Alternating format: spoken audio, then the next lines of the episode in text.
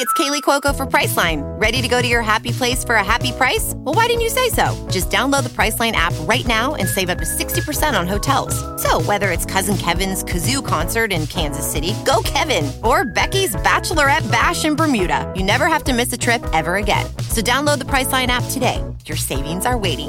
Go to your happy place for a happy price.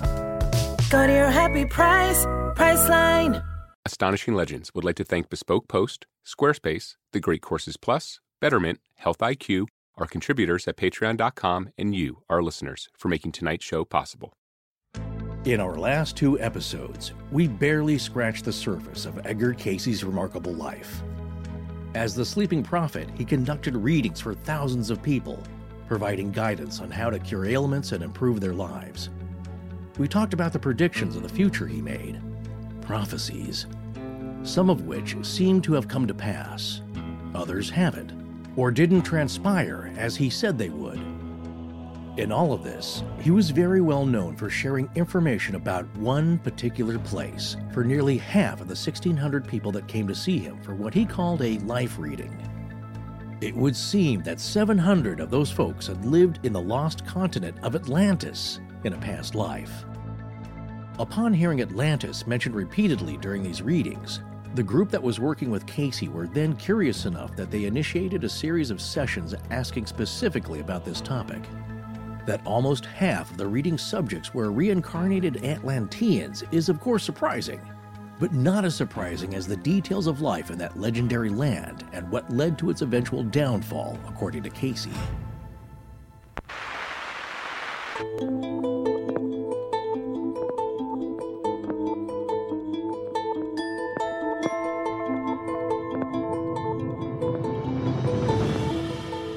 Welcome back to Astonishing Legends. I'm Scott Philbrook, and this is Forrest Burgess. I must warn you, though, that if you persist in reading this book, you may never be able to return to our so called real world of facts without the nagging suspicion that the fantastic events depicted just might be tainted with the truth. Hugh Lynn Cayce from the introduction of the book, Edgar Cayce on Atlantis. Join us tonight for the third part of our three part series on the sleeping prophet, Edgar Cayce.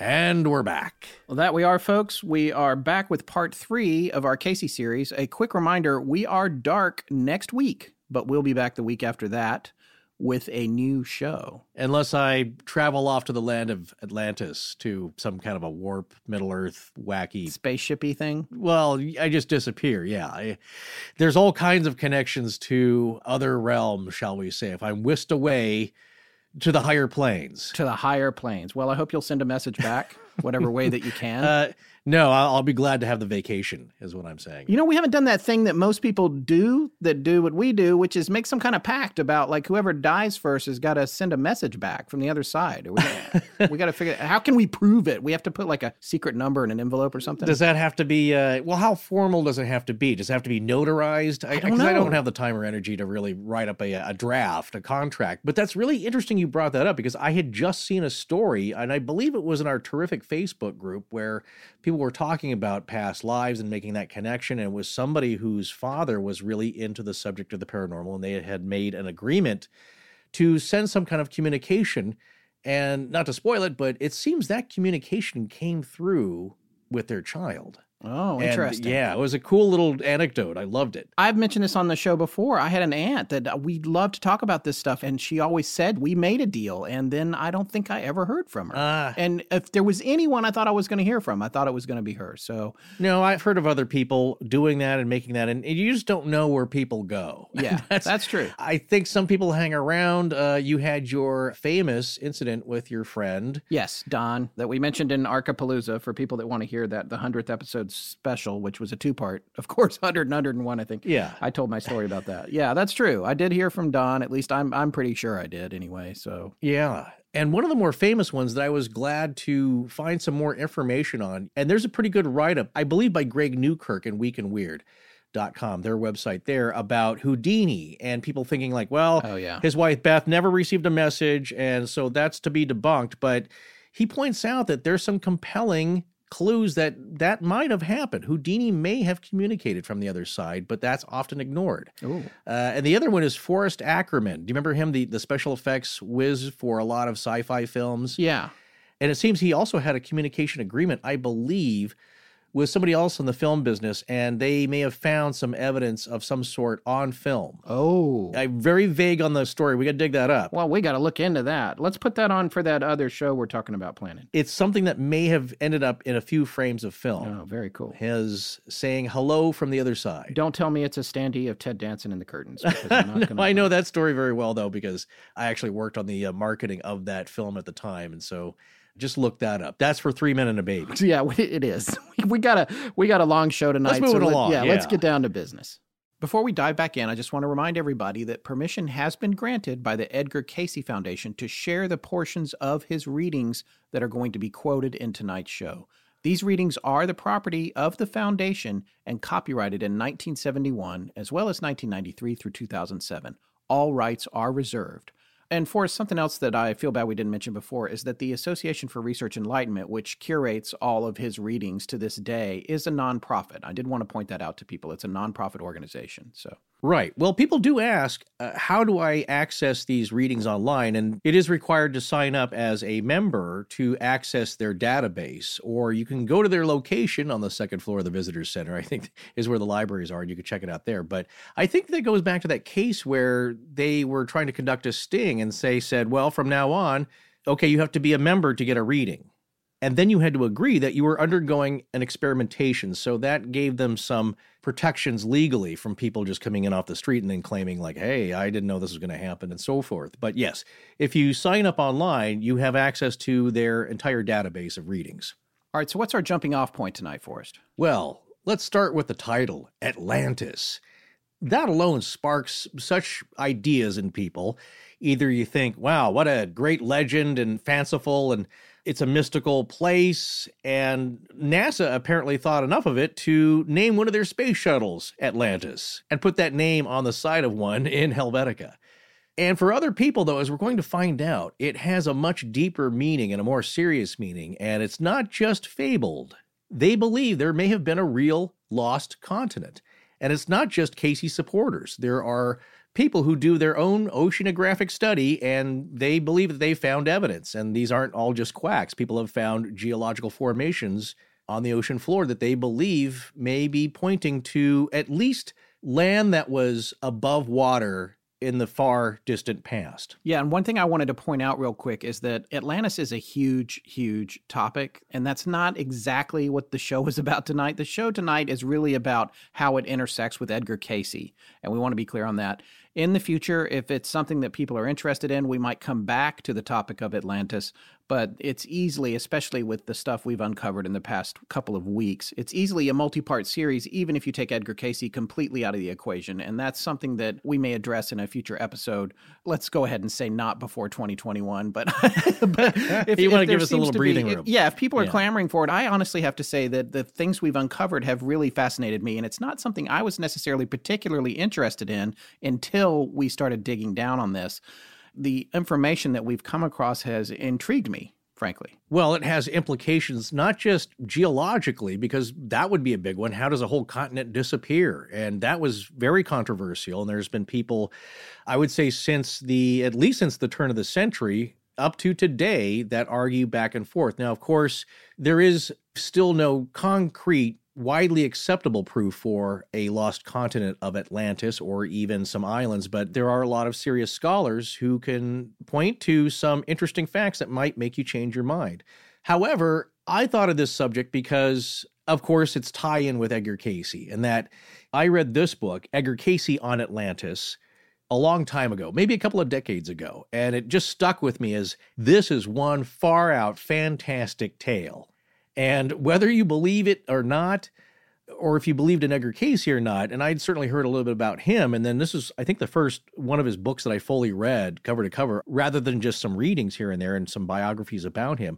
And you come away going, wow, I this is just, yeah, he tells you the entire history of humans on this planet, not just Atlantis. And it's going to be very hard for a lot of people to accept or give any credence to. I think a lot of people will be intrigued to hear the story, and I think a few of them might even start to wonder what is the ancient truth. Yeah, and he does all that in 160 pages, I think.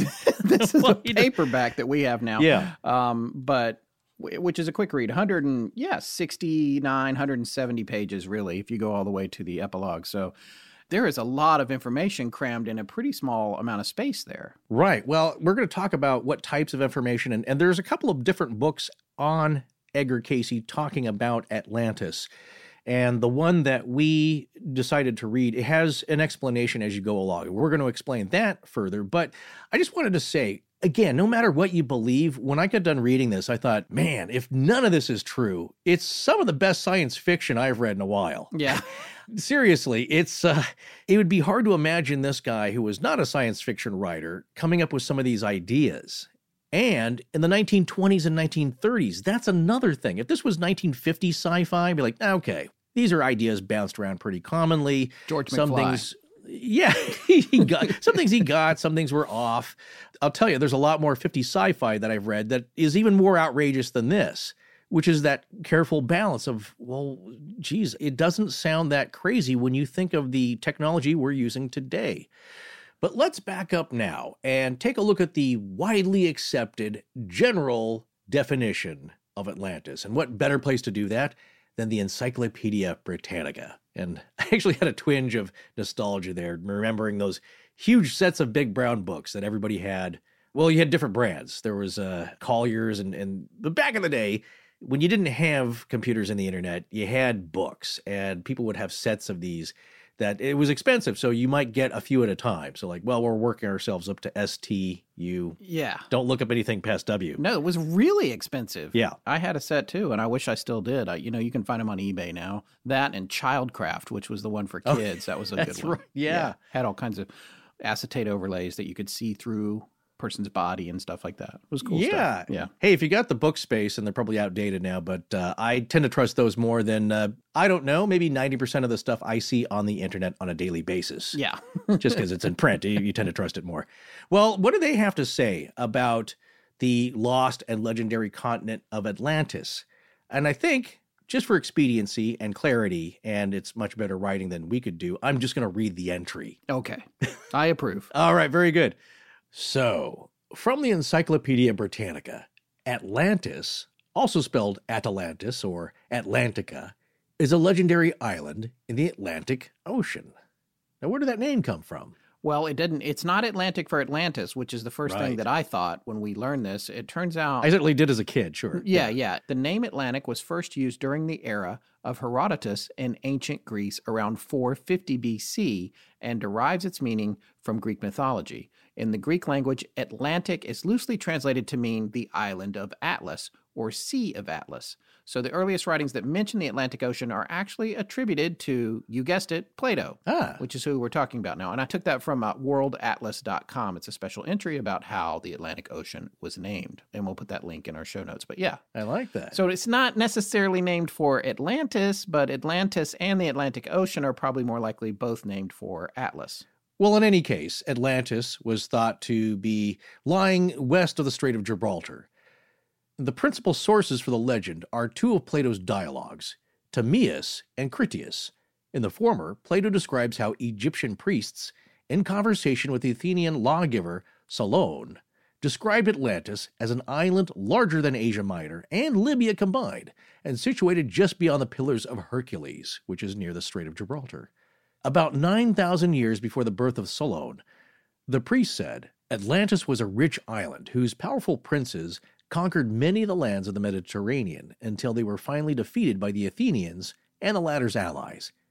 The Atlanteans eventually became wicked and impious, and their island was swallowed up by the sea as a result of earthquakes. Now, wait, who's the, and that information is coming from Plato or from Mr. Casey? That is Plato's story. This is from the Encyclopedia Britannica, so we haven't even begun to get into woo woo territory. This is just the Encyclopedia Britannica and what everybody believes in a classical Greek sense coming from Plato. Right. So the real question, though, is, and I assure you we'll get into this a little bit more, but Uh-huh. the real question is, is Plato telling a real story or an allegory? Right. Well, that's the question. Yeah. Where did he get his information? And if Cayce had no connection to that, how did he come up with it? So you're going to have to take all this in and make up your own mind. Well, back to the Encyclopedia Britannica definition here. In the Critias, Plato supplied a history of the ideal commonwealth of the Atlanteans. Atlantis is probably a mere legend, but medieval European writers who received the tale from Arab geographers believed it to be true, and later writers tried to identify it with an actual country. After the Renaissance, for example, attempts were made to identify Atlantis with America, Scandinavia, and the Canary Islands. The story of Atlantis, if Plato did not invent it, may in fact reflect ancient Egyptian records of a volcanic eruption on the island of Thera about 1500 BCE. This eruption, one of the most stupendous of historical times, was accompanied by a series of earthquakes and tsunamis that shattered civilization on Crete, thereby perhaps giving rise to the legend of Atlantis. Ah, that's very interesting. Well, in another vein, I did want to talk to you about whether or not if I came across some kind of fact checking correction, if you rather make that next week or go ahead and do it now in this episode. No, no. I usually like to wait 20 or 30 minutes into the show to Yeah. call back to something people have forgotten about Well, because they're onto another task. That's what we could do because no one cares, and maybe nobody would have busted us on this. But I Uh-huh. did just happen to notice while I was looking at some stuff while you were going on and on about sure. Atlantis. I, I know, yeah, you're not paying attention. Yes. I Yeah. I happened That's to okay. notice that the space shuttle Atlantis was not, in fact, named for the lost continent of Atlantis. Really? It was named. Yes, no, it wasn't. It was in fact named after a research vessel used from 1930 to 1966 by the Woods Hole Oceanographic Institute to study marine life on the ocean floor. So Oh. the shuttle was named after that, which makes more sense. It was not actually named after Atlantis. Uh, well, of course, two things here. One, that would be around the time that Edgar Cayce was doing readings about Atlantis, Yes. which is weird. Secondly, well, what did they name the boat after? They named it after Atlantis, right? Yes, it was a two masted sailing vessel. I got this off dictionary.com, and that was, in fact, named after the lost city of Atlantis. So, Okay, then by proxy here, then one, one, vessel after the other, th- then really the space shuttle was named after the fabled lost continent of Atlantis. by- Uh, well, in the end, you were wrong. It's because Okay. there's a there's a boat in between there. Let's of course, that. we couldn't have uh, the, the fabled NASA institution getting that kind of wacky. yeah, Uh, that's right. They have to protect themselves. all in a very roundabout way to say that the idea and name of Atlantis is firmly entrenched in society. Exactly. To quote you, Ah, very, very good. Well, Stealing your words. we all have ideas of what it was, and as a kid, I certainly, uh, I well, I was in college uh, during the space shuttle program, and I thought, like, man, that's cool. Without, of course, looking up on the internet because I didn't have a computer then, where they actually named it or bothered to learn that. But it's just been around for so long. I grew up knowing about it, and even if you have never heard the Edgar Cayce version, it's a fabled, fantastic, idyllic place. And we don't want to go too far into the classical definition of it because that's another show, as Scott said. That could be a whole other series. But let's take a look at what Edgar Cayce said about it. Now, to start this off, I kind of want to explain what you're going to be hearing as far as the readings go and how they were presented and what they mean here. And to start this off, why are there even Edgar Cayce readings? Why is there even a book about it, a compendium, a collection? Well, this is from the ARE of New York Edgar Cayce Community website. They have their own chapter there. And I just thought I'd read this because it kind of sums it up. During Cayce's otherworldly journeys, he would often reveal the past lives of those who would come to him for information concerning their health. A number of people who came to Cayce were told by him that they had past lives in the legendary lost land of Atlantis. In fact, Cayce revealed that a vast number of souls who lived past lives in Atlantis have been incarnating to America for a long time now to usher in a new era of enlightened human consciousness. In all, Cayce referred to Atlantis no fewer than 700 times over a span of 20 years. Well, can we just back up there? There's a Yeah. so there's a new era of enlightened human consciousness because I don't feel like I feel like maybe that's an alternate timeline from the one we're in. Boy, I hope so. well, you know what's funny is I think I asked my dad this, and uh, we were talking about the founding fathers, and like, wow, they invented a document still still around today, not not thrown out because man, this is not PC. Yeah. This is look at the wording of this is terrible. We can't refer to this. We're still using it. Obviously, who of us has written anything that's still valid five years from now or a week later. Well, I've written a bunch of cold opens that I think will stand the test of time for our show. So And that's why Scott and I don't ever listen to any shows uh, after they go out that out, we've done. Yeah, probably after a week and that we've conceded them. Yeah. The point being is that with the founding fathers, like asking my dad, like, man, these are really they were really smart guys and, and knew their stuff and they all they had slightly differing opinions, but they got along, they agreed at least to get this country going. And I said, wouldn't it be nice if those types of minds were around? And he said something interesting, which was, well, people like that come around when they're needed. And they were needed then. So hopefully, yeah, if Cayce's right and these souls are coming back, hopefully they can help. if you believe any of this at all. and you a lot of people aren't going to be. Certainly Edgar Cayce did not himself. I want to point that out as well. He did not know what to think about all this stuff. He'd been saying himself after he came out of his sleep like state, he could not reconcile it with his own traditional Christian beliefs. So, for somebody who'd read the Bible every year of his life and knew it very well and had his own doctrinal beliefs, he was able to reconcile all this and make it fit. And as you'll see, it gets pretty nutty, but he eventually had to accept it somehow himself.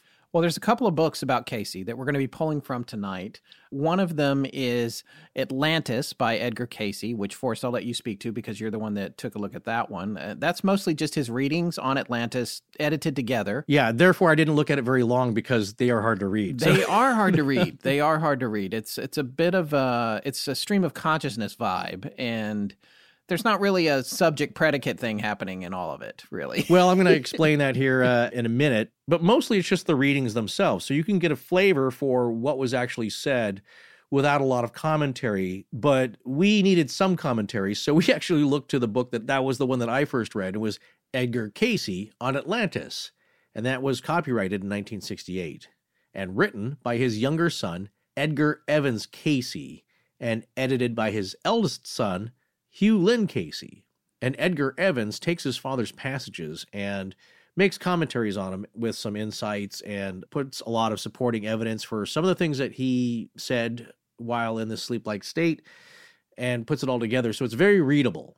And here's an interesting factoid from the book. At the time of Cayce's death, 14,306 readings had been done for 8,000 people over 43 years. And the Association for Research and Enlightenment, which copyrighted and published the book, came up with the following statistics for that 60% of those readings were physical diagnoses, 20% of them were what they called life readings and 20% fell under the category of other, which is miscellaneous stuff like business, mental health, spiritual themes, dream analysis, and that sort of thing.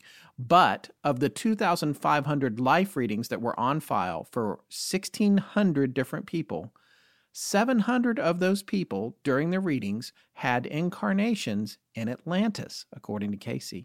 That's nearly 50% of everyone who got a life reading from him. Yeah, it's pretty amazing. And I think over the course of uh, those 43 years, he had mentioned over 10,000 different subjects. And the research organization and volunteers and researchers have all cross indexed those and kind of sifted through them to see where the subjects lined up. And that's how you get all these readings that it specifically mentioned reincarnation and Atlantis. Yeah, the fascinating thing was that over all these years, he was having lots of different sessions and recalling information relating to Atlantis.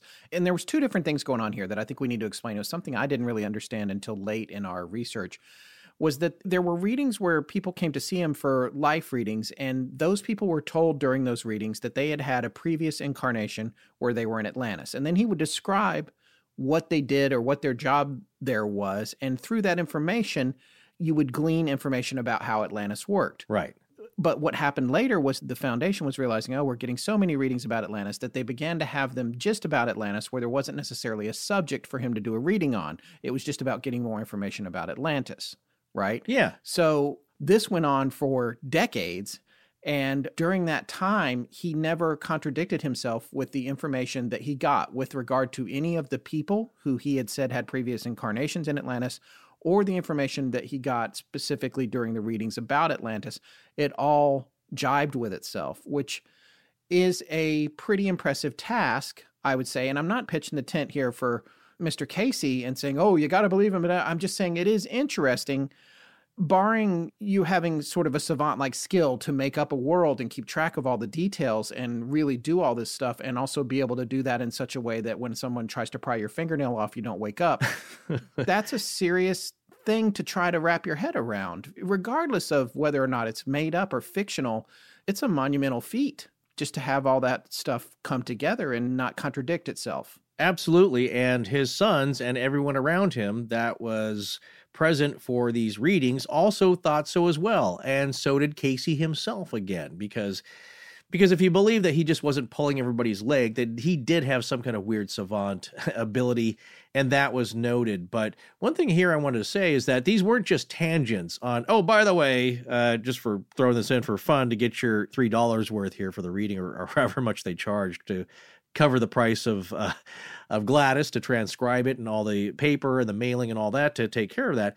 It wasn't just a random thing to to jazz up a reading. The intelligence coming through him believed that it was important to the current health of the person to know what they did in the past and that in a karmic kind of way and Cayce believed that as well. He would say that there were karmic proportions to this that the stuff that you were doing way back when you'll keep doing unless you learn to better your ways. And there's ways to go about that. But if you keep repeating the same mistakes, then you're just bound to repeat them in other lifetimes later on. Well, well, I just wanted to mention that the preface of this book, Edgar Cayce on Atlantis, was written by the elder child, Hugh Lynn Cayce, and states that in the 20 to 21 year period between 1924 and 1944, the hundreds of readings and mentions of Atlantis are quote, the most fantastic, the most bizarre, the most impossible information in the Edgar Cayce files.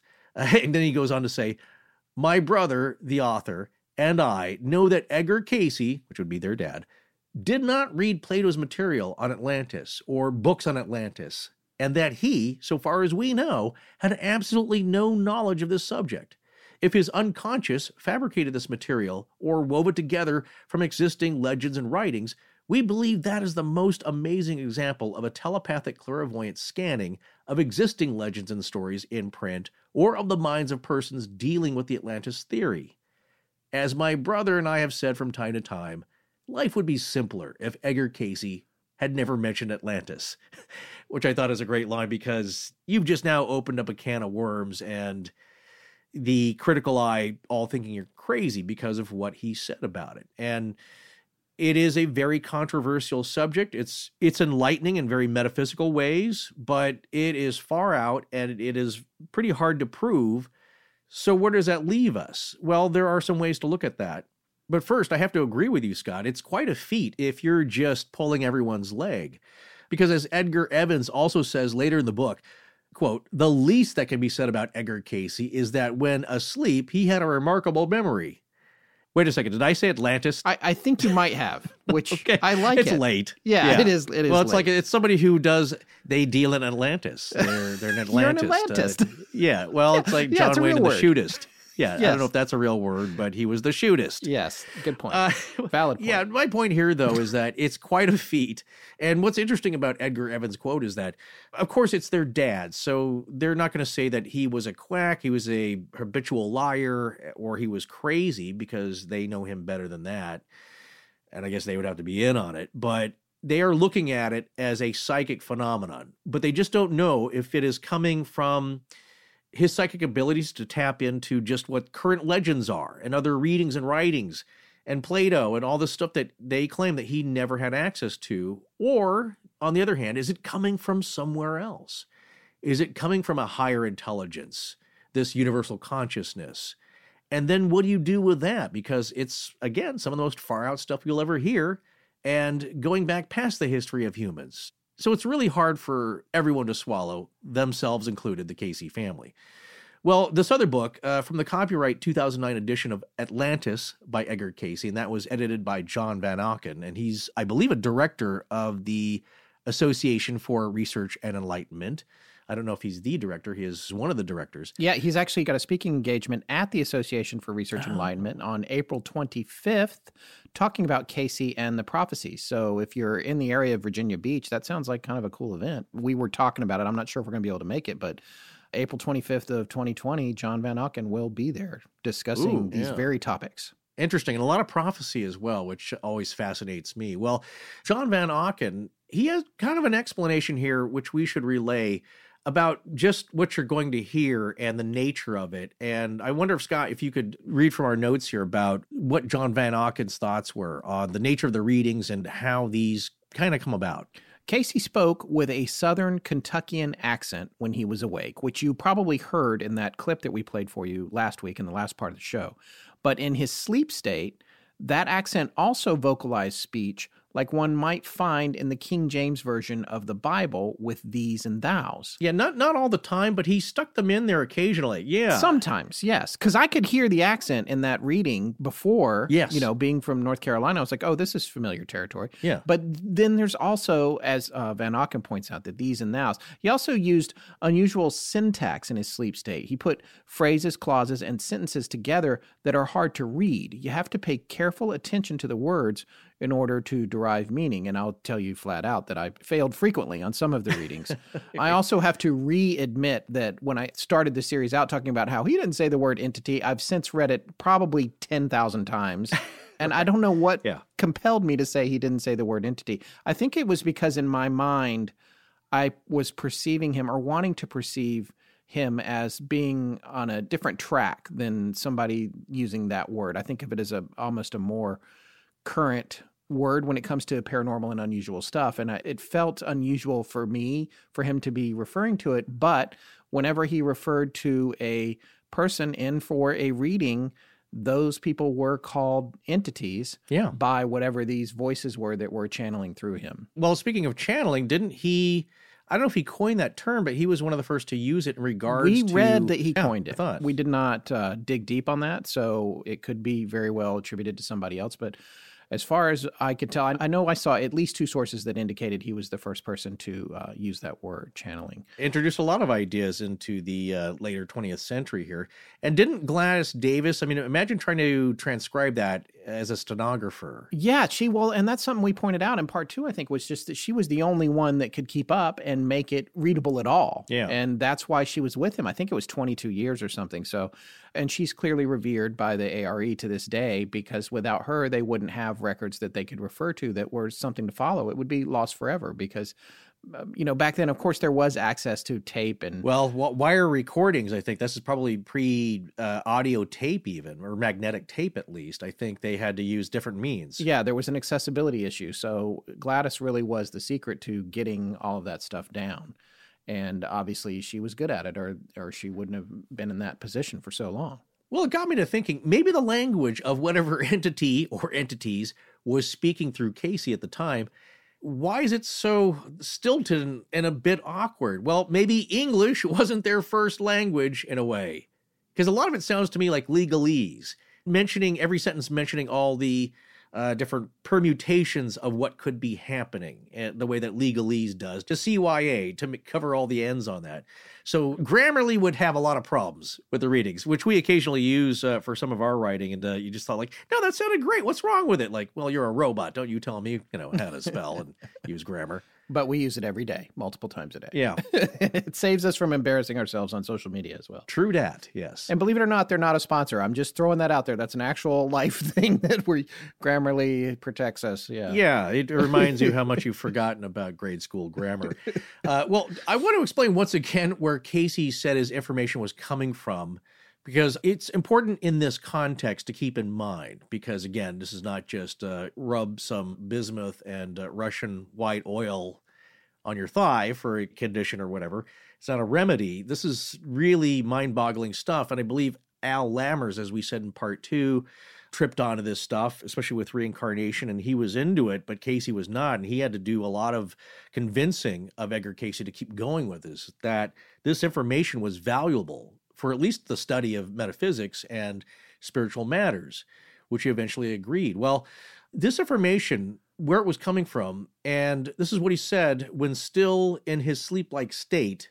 And I want to mention this again because I may have not have mentioned that there are two sources really of info that he answered to.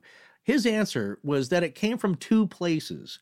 One was the mind of the reading subject. Mostly the deep recesses of the inquirer's subconscious mind.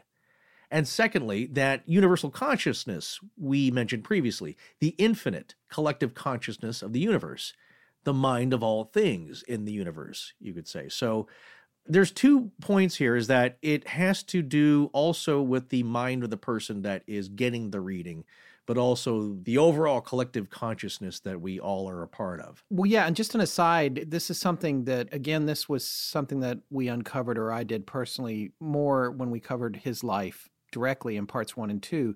But one of the things that I got from the books that we read prior was that there is a system that comes down it's like an ice cream cone almost and the bottom of the cone is the person it's their own consciousness and then right. the next step up is their subconsciousness and then there's this global subconsciousness and then there's an even higher level than that and it's almost like there's a thread that passes through all of it and the layers can't necessarily communicate directly with each other yet they are all connected and so when he's doing these readings, and again, if you believe any of this at mm, all, mm-hmm. I'm really going down the rabbit hole here. But I like what you're explaining here because it's interesting to me.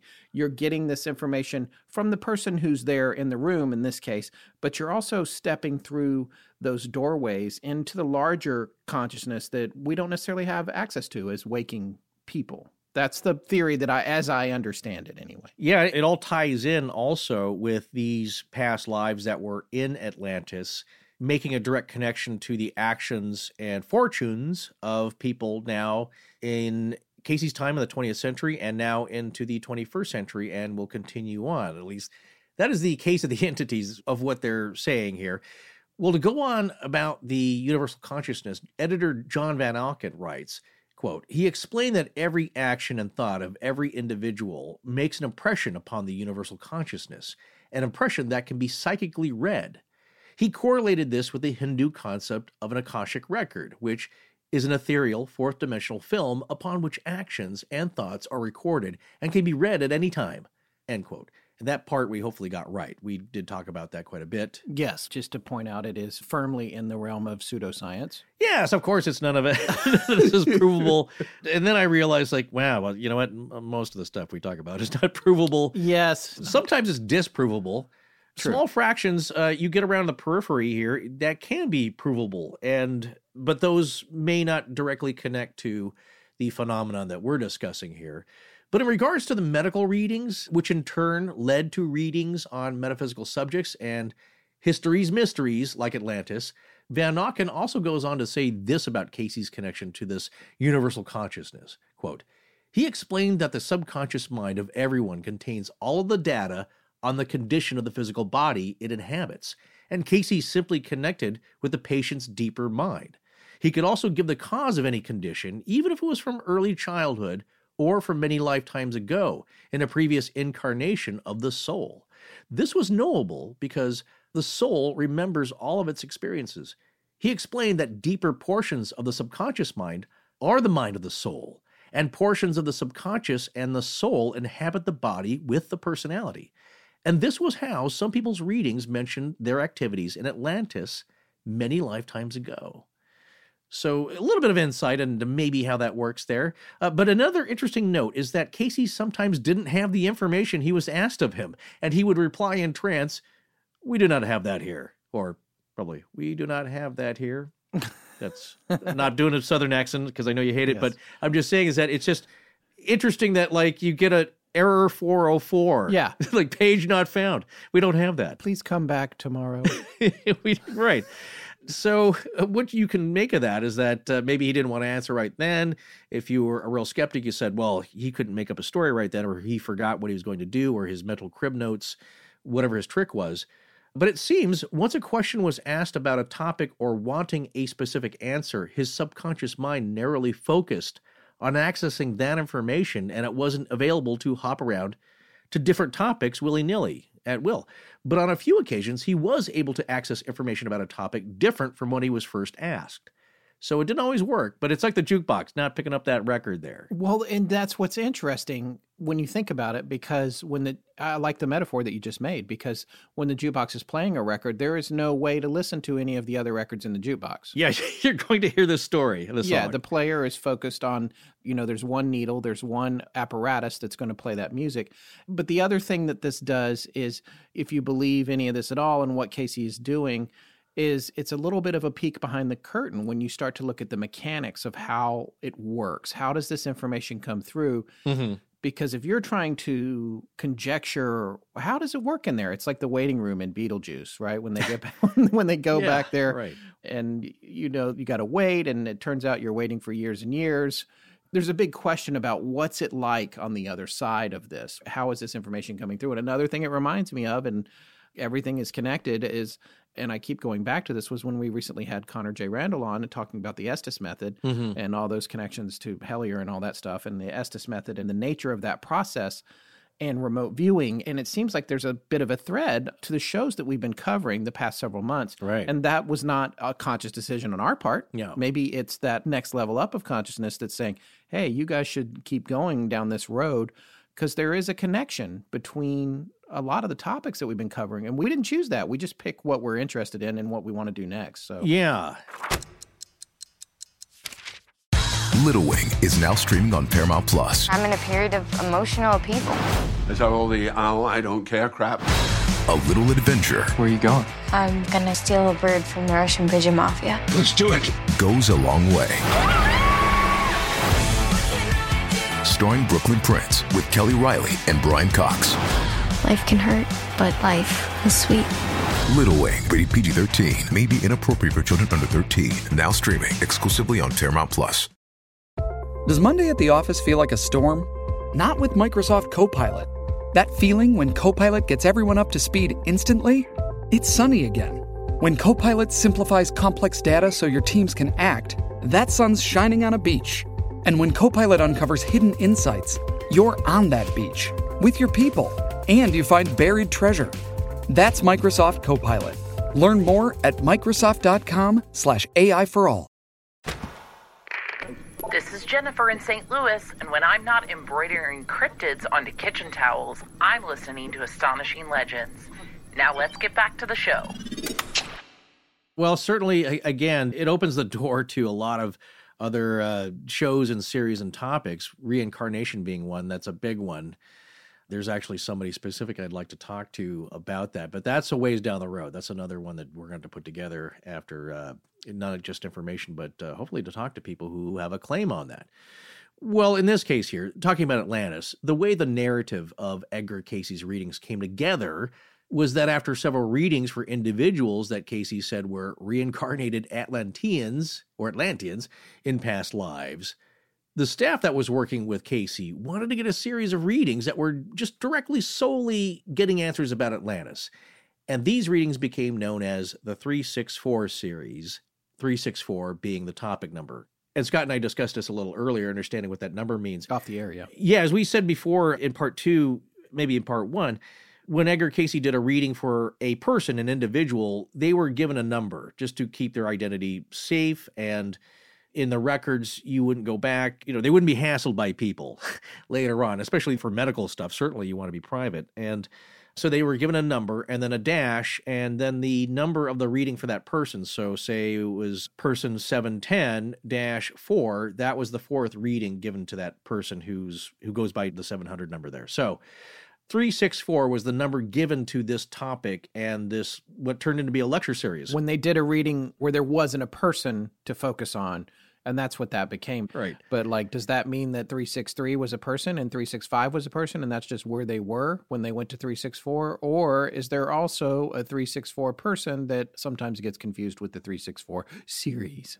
I used to be a vault manager, which is kind of like a librarian well, me too actually. for Yeah. you know film and tape and all that stuff. It's how both of us started out, I guess, in Hollywood or what. So I, I can't help but try to catalog things. Yeah, I don't know if there's a subcategory. I see what you're saying about there's people and then there are subjects. Yeah, Yeah. that have uh, maybe they start at one. Yeah. like I said, there was ten thousand different topics, so I don't know how you track all that, but they have managed to do it. Well, in the readings themselves, there was a way to talk about categorization that Gladys Davis, the stenographer, would use. And so at the beginning of the page, at the top, she would describe and write down what was going on, who was there, the time of day. So it would say something like, for this one, the text of reading 364 1. That's the first one in this series about Atlantis. This psychic reading is being given by Edgar Cayce at his office in Virginia Beach. It would list the date, February 3rd, 1932, and who requested it. In this case, it was the Norfolk Study Group number one for the ARE, and it tells who was present. It was Edgar Cayce, his wife Gertrude, who is now leading most of the sessions asking the questions, Gladys Davis, the stenographer, uh, Mildred Davis, Hugh Lynn, and L.B. Cayce, and Gray Salter. So that was everybody that was in there. And it's kind of like anytime you do a paranormal investigation, you list everybody who's there. So if anybody, if you hear anything strange or something comes out, you want to make sure you can ask people later and coordinate to just so there's witnesses as well. So they're pretty well documented, at least for back in those days. So we just wanted to read a couple of short excerpts from that first reading, the very first Atlantis reading. Here's one, uh, and then Forrest, maybe you can talk a little bit about this, or we can discuss what this means. Oh, I got comments on the entire first uh, opening salvo of this Atlantis reading, which is taken down in entirety. It's kind of an opening statement by, you could say, the entities speaking through Cayce about, okay, if you want to talk about this, this is what's going to happen. Right. This is the setup. So once they get past the formalities of getting it started, here is a couple of lines lines that stood out to us. Atlantis as a continent is a legendary tale. Whether or not that which has been received through psychic sources has for its basis those few lines given by Plato, or the references made in Holy Writ that the earth was divided, depends upon the trend of individual minds. So, again, there's a good example of sentences that aren't super easy to follow, but do seem to have a message in them. Yeah. I mean, what's your take on that, Forrest? Well, what's interesting is if you look at it again, you have to think about it in different scenarios. If you believe the Cayce sons and Edgar Cayce himself, I presume, that he knew nothing about Plato, didn't read any of it, didn't know that Plato had talked about Atlantis at all, then it had to come from a psychic source, this mention of it if you believe that, yeah, he was asleep and he wasn't faking it and he didn't have some mnemonic device where he could recall all this stuff and chat about it for hours and hours over 21 years and not contradict himself, then there was some trick to it. So if you believe, though, that, okay, he's not faking it, but it's not from his subconscious or a psychic thing where he's pulling information about known works, of course, then this other ethereal entity is also talking about Plato and something I'll talk about when we get done here is the phrase here depends on the trend of individual minds. Well, what does the reading say about whether this stuff is true or not? Well, a few lines down, it says, as to whether this information is true or not depends upon the credence individuals give to this class of information. Okay, also very interesting. Yes, and cryptic, while at the same time being direct, because it seems to me like it's saying, well, if you believe this, it's true. And if you don't, then it's not. It seems a little bit like that. Like it's up to you. And the other part of it seems like I'm not trying to convince you. I'm just telling you what is and you have to find your own truth. It's a little Yoda esque, I guess. right up your your baby Yoda alley. Well, baby Yoda can't talk yet, but yeah. Oh, uh, I'm sorry. I thought that's why you highlighted this next passage in green highlighter here. Uh, no, I highlighted that because if we read that, it'll put us over our 500 word limit for quoting readings, which we get to do without permission, according to the ARE. So okay, well then I'll. so you can paraphrase that one. Yeah, yeah. I'll, I'll just do that then. Well, here are my thoughts about it. What's funny is that this one ends kind of saying, uh, We're done for today. Yes. So we're done here for right now. That's all I need to say right now, opening here. We're going to pick this up later. That's how the reading ends. Not in those exact words again, because I don't want to go over. But it asks some really interesting and important questions, I believe, before starting off. And this, what this entity knows is going to be a long narrative on the history of Atlantis because it's that old beam. I'm sure you have questions. Right. or David Pumpkins. Questions? Yes, many, several. I have several questions about Atlantis. I need your answer here. Well, um, starting off here, he says curiously that this discourse on Atlantis would be better as two different lectures. That's interesting because if you look at that case, then the discourse on Atlantis is just about the history, and I take it to mean, and a lot of people will too. You're going to have to use your own judgment on what this means should you dive into it further and want to research it The second part of that, though, is not just the history and what went on, but how those lessons are meaningful for us today. So I think it ties in with this other interesting point about does this have any meaning? Why are you making me do this? I have to come from a long ways away through the ethers to explain this to you. But here's the point of it it's what you stated. A lot of this depends on the trends of the minds of the people that are hearing this and whose lives were affected. Because another thing that's said in another reading is something that we say a lot, which is the entity is saying, I can't really prove to you that Atlantis existed or if these stories are true or what I'm going to tell you is true because believing is personal and it's an experience and i might point out all this stuff to you and if you're not of a mind to believe it it doesn't matter. If you are of a mind to believe it then it may have some benefit to you in how you live your life and go on from here not just what you did in a past life 50,000 years ago so the entity is saying, really, you can try and make a point of getting people to believe in Atlantis and the stories, but they're not going to believe if they're not ready for it or will accept it. And there's no point to it because it's something you just have to experience this truth for yourself. So whether or not we end up believing the story of Atlantis to be truth or fiction may depend on how valuable we find this information to humanity today. How can we relate to it as useful to our own lives? Or as Cayce goes on to ask, what would this information mean to the development of my soul now, where it's relevant and actually useful? And now that this is back to my thought here. If we individually find the Atlantis information useful in our lives today as a means to achieving a closer relationship and understanding to what Cayce called the creative forces, or perhaps the higher spiritual realm of goodness, maybe we might better accept it as truth. The truth might be up to each of us to accept and use, or our individual thoughts about it may contribute to the greater truth on Atlantis.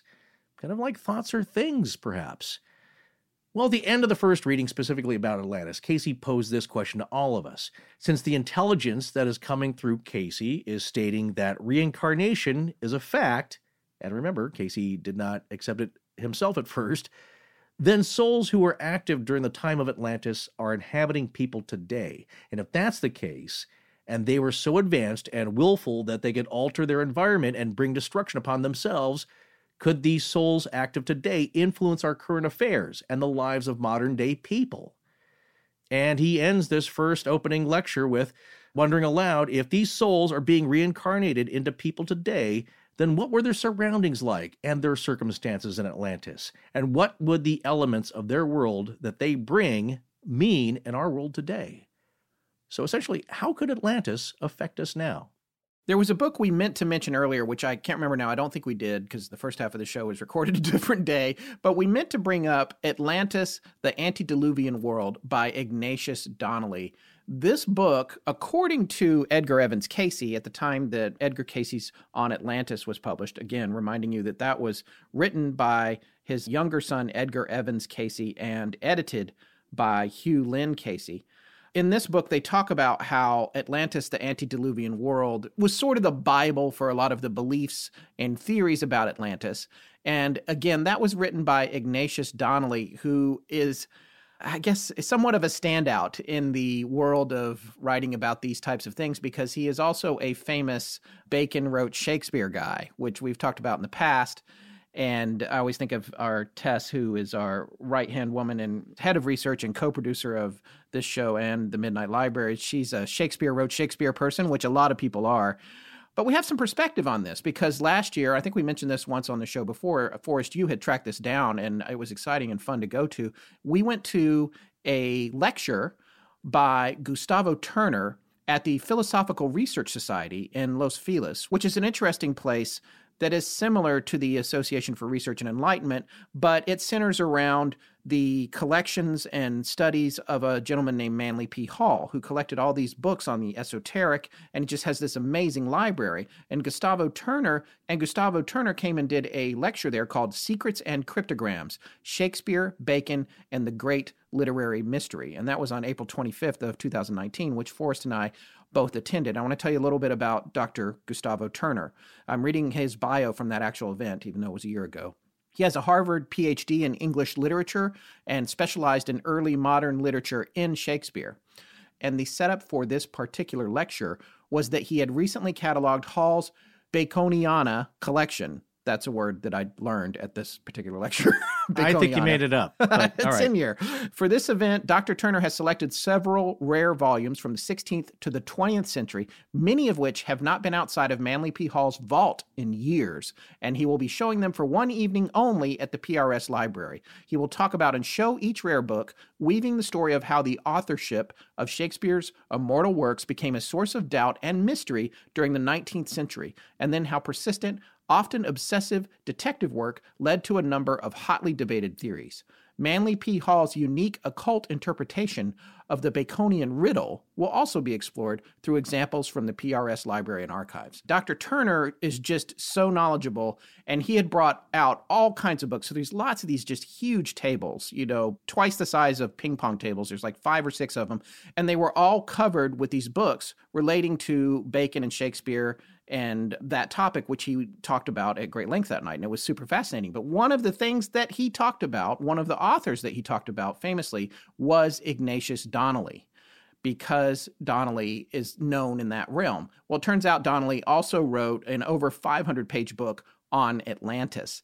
And Donnelly, again, if you ask Wikipedia, is firmly listed as being involved with uh, pseudoscience and pseudohistory and his Wikipedia entry covers some things about him, but then goes out of its way near the end to completely discredit all the work he did by quoting, uh, for example, Gordon Stein, who has noted, quote, most of what Donnelly said was highly questionable or downright wrong, end quote. So that's the cultural perspective, at least at Wikipedia, and maybe rightfully so, about Donnelly, but we found it really interesting. And Dr. Turner didn't really take a position on the Shakespeare Bacon thing, but he was very subjective about it and maybe the quixotic relationship between people trying to figure out what happened with Shakespeare and Bacon and whether there's any relationship there at all. It was really amazing. There's no way to sum up everything we heard in that lecture, but we just wanted you to understand who Donnelly was as we talk about the book a little bit Atlantis, the Antediluvian World. Well, you're not supposed to stray from the main narrative. Yes. You get slapped on the hand for that. However, Donnelly was also a politician, which yes. we'll leave that to the audience to uh, Minnesota, I believe. decide if it's if that gives you any kind of credence at all, like if that gives you any gravitas. But he was a member of the Minnesota House of Representatives and also the Minnesota Senate and second lieutenant governor of Minnesota. And this would be in the 1860s to 1870s. There's something about these Minnesota governors. They like the fringe stuff. Look at Jesse Ventura. That's right. Remember Jesse Ventura was doing all that when he was governor there from 1999 to 2003 and he was talking about UFOs and Area 51 and all that kind of stuff. He went to go see the HAARP Project and banged on the doors and they were Yeah. like, "Yeah, we're we're not letting you in." Well, uh, maybe it's the cold weather. I don't know. There's something about it makes you uh, turn inward to your studies, and that's what uh, Donnelly did. He was a very prolific writer. Maybe not so many volumes, but these tomes are huge. We're talking about 700, 900 pages. So I, I think the Bacon book is close to a thousand pages. Yeah, so who has the time to do all the not only the research but the writing? It's just like I don't understand. We can barely keep this show going. I people had more time. There's less distractions back then. Yeah, but so. getting back to the point of Atlantis, his research, pseudoscience, pseudohistory or not, or pseudoephedrine, I don't know. He was finding some interesting connections between the development of ancient cultures in far flung places like Egypt and South American culture, Mesoamerican culture, North American culture, and places in Europe. And how was this possible? Was it all separately developed? Was it all independently sparked? These similarities in these various cultures, or was there something to it? Yeah, and some of those similarities, like you said, that he found some between ancient Egyptian culture and Central and South American cultures, like the 365 day calendar, the practice of embalming, building pyramids, great flood legends, etc. And Donnelly argued that those cultures, ancient Egyptian and American Indian, originated in Atlantis and spread east and west when Atlantis was destroyed. He also argues that the Basques of the Spanish Pyrenees are different from their neighbors in appearance and language. And here's a quote from the Lincoln Library regarding that. Quote, the Basque tongue is the only non Aryan tongue of Western Europe.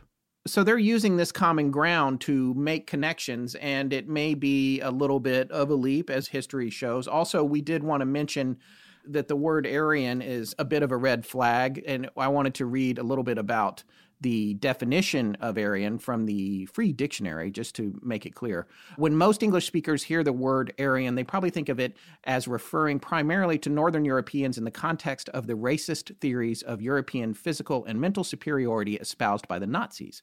Originally, however, the word referred to the early Indo Iranians, the Indo European peoples who inhabited parts of what are now Iran, Afghanistan, and India. Their tribal designation was a word reconstructed as Arya, A R Y A, or Arya. The first of these is the form found in Iranian as ultimately in the name of Iran itself, from Middle Persian Iran, E R A N, land of the Iranians. So there's a lot more to that. We have a link to that here, but we just wanted to make it clear that just because we included it in this show does not mean we're putting some racist theory into the story about Atlantis, because that's not what we're doing right now. no, that's kind of a well known fact here, factoid, is that the Basque language, yeah, it's different from any surrounding languages. It's kind of its own thing and has no known root. So I was curious about this because I have always been super fascinated with the Basques and their differences from their surrounding peoples. And I have an update mm-hmm. on this that we can do now or we can do in a minute if you'd like to keep going. I didn't want to. Well, I was just going to say, depending on what your update is here with the Basque language and their culture being different, there are also a few other things, regardless of what you believe about Donnelly's conclusions, because that's a separate thing which I believe a lot of scientists and historians would have a problem with. But the things Donnelly brought up, the connections he made, if they are indeed at least valid on the surface, things like the Canary Islanders being different from mainland Africans, and the Canary Islanders practiced mummification. There are similar names between cities in Asia Minor and Central America, which is pretty startling when you look at them. I just want to know what's up with all that. I believe these connections should be looked into not thrown out completely just because you don't believe in Donnelly's credentials as a historian. Well, again, I've long had a fascination with the difference in dialect in the Basque region and the other differences in terms of the Basque peoples to the people surrounding them.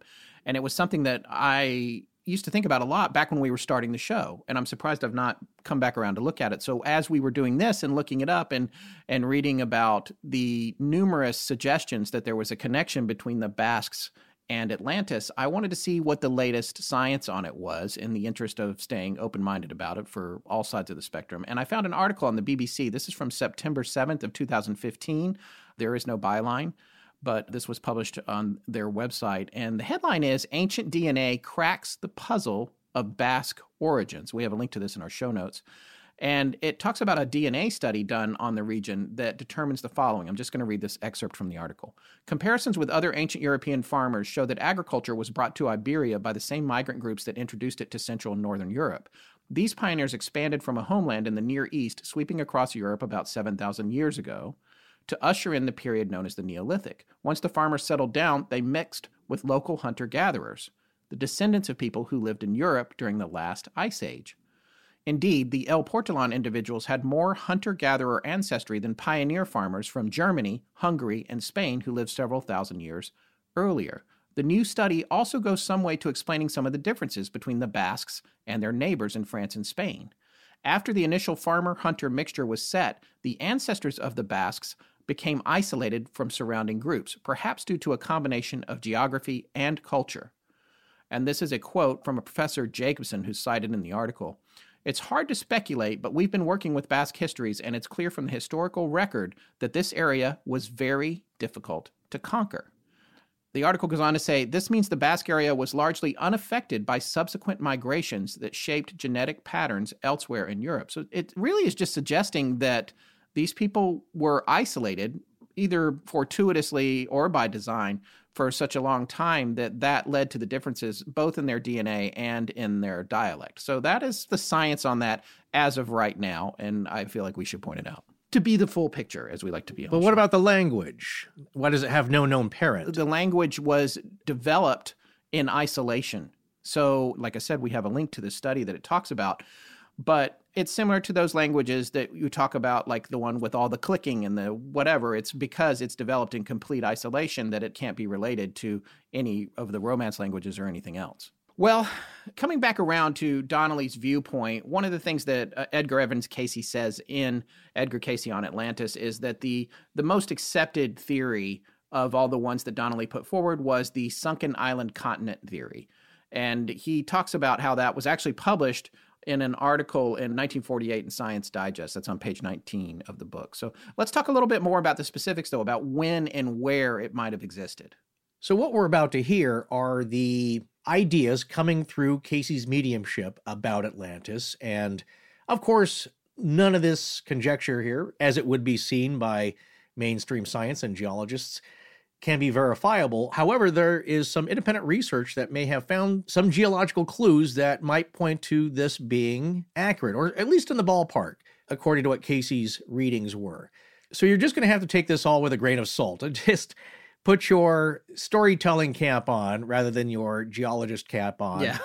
and just hear what the voices from beyond have to say about the overall history of Atlantis, because the date range is millions of years ago to the present. So it's far beyond even what we've discovered. But like I said, there's been independent discoveries that have found some clues that supporters of Cayce's readings would say point to this being a likelihood of his theories being possible, at least. And just so I understand something here, because this was a little confusing to me, we talked about it a little off the air yesterday, but in terms of the millions of years ago to the present, that's not suggesting that Atlantis existed for millions of years, starting millions of years ago. It's more suggesting that there was a long, slow evolution that evolved into Atlantis, and that it's hard to trace exactly when it started, but it started millions of years ago, and then the end result was Atlantis, right? Well, you have to separate the question here between two different things. Are you talking about the landmass or are you talking about the civilization of Atlantis? Because as we'll see here, Edgar Cayce's readings would suggest that there were entities present, I believe, millions of years ago, but in a different form than what you would think of as flesh and blood. We're going to explain that in a little bit here. But Edgar Evans Cayce's interpretation of the readings would suggest that the history of it with, let's say, thought entities to its final destruction would span millions of years. There were indications from the readings that there were three major disruptions, and that includes major land changes and people fleeing, a lot of death.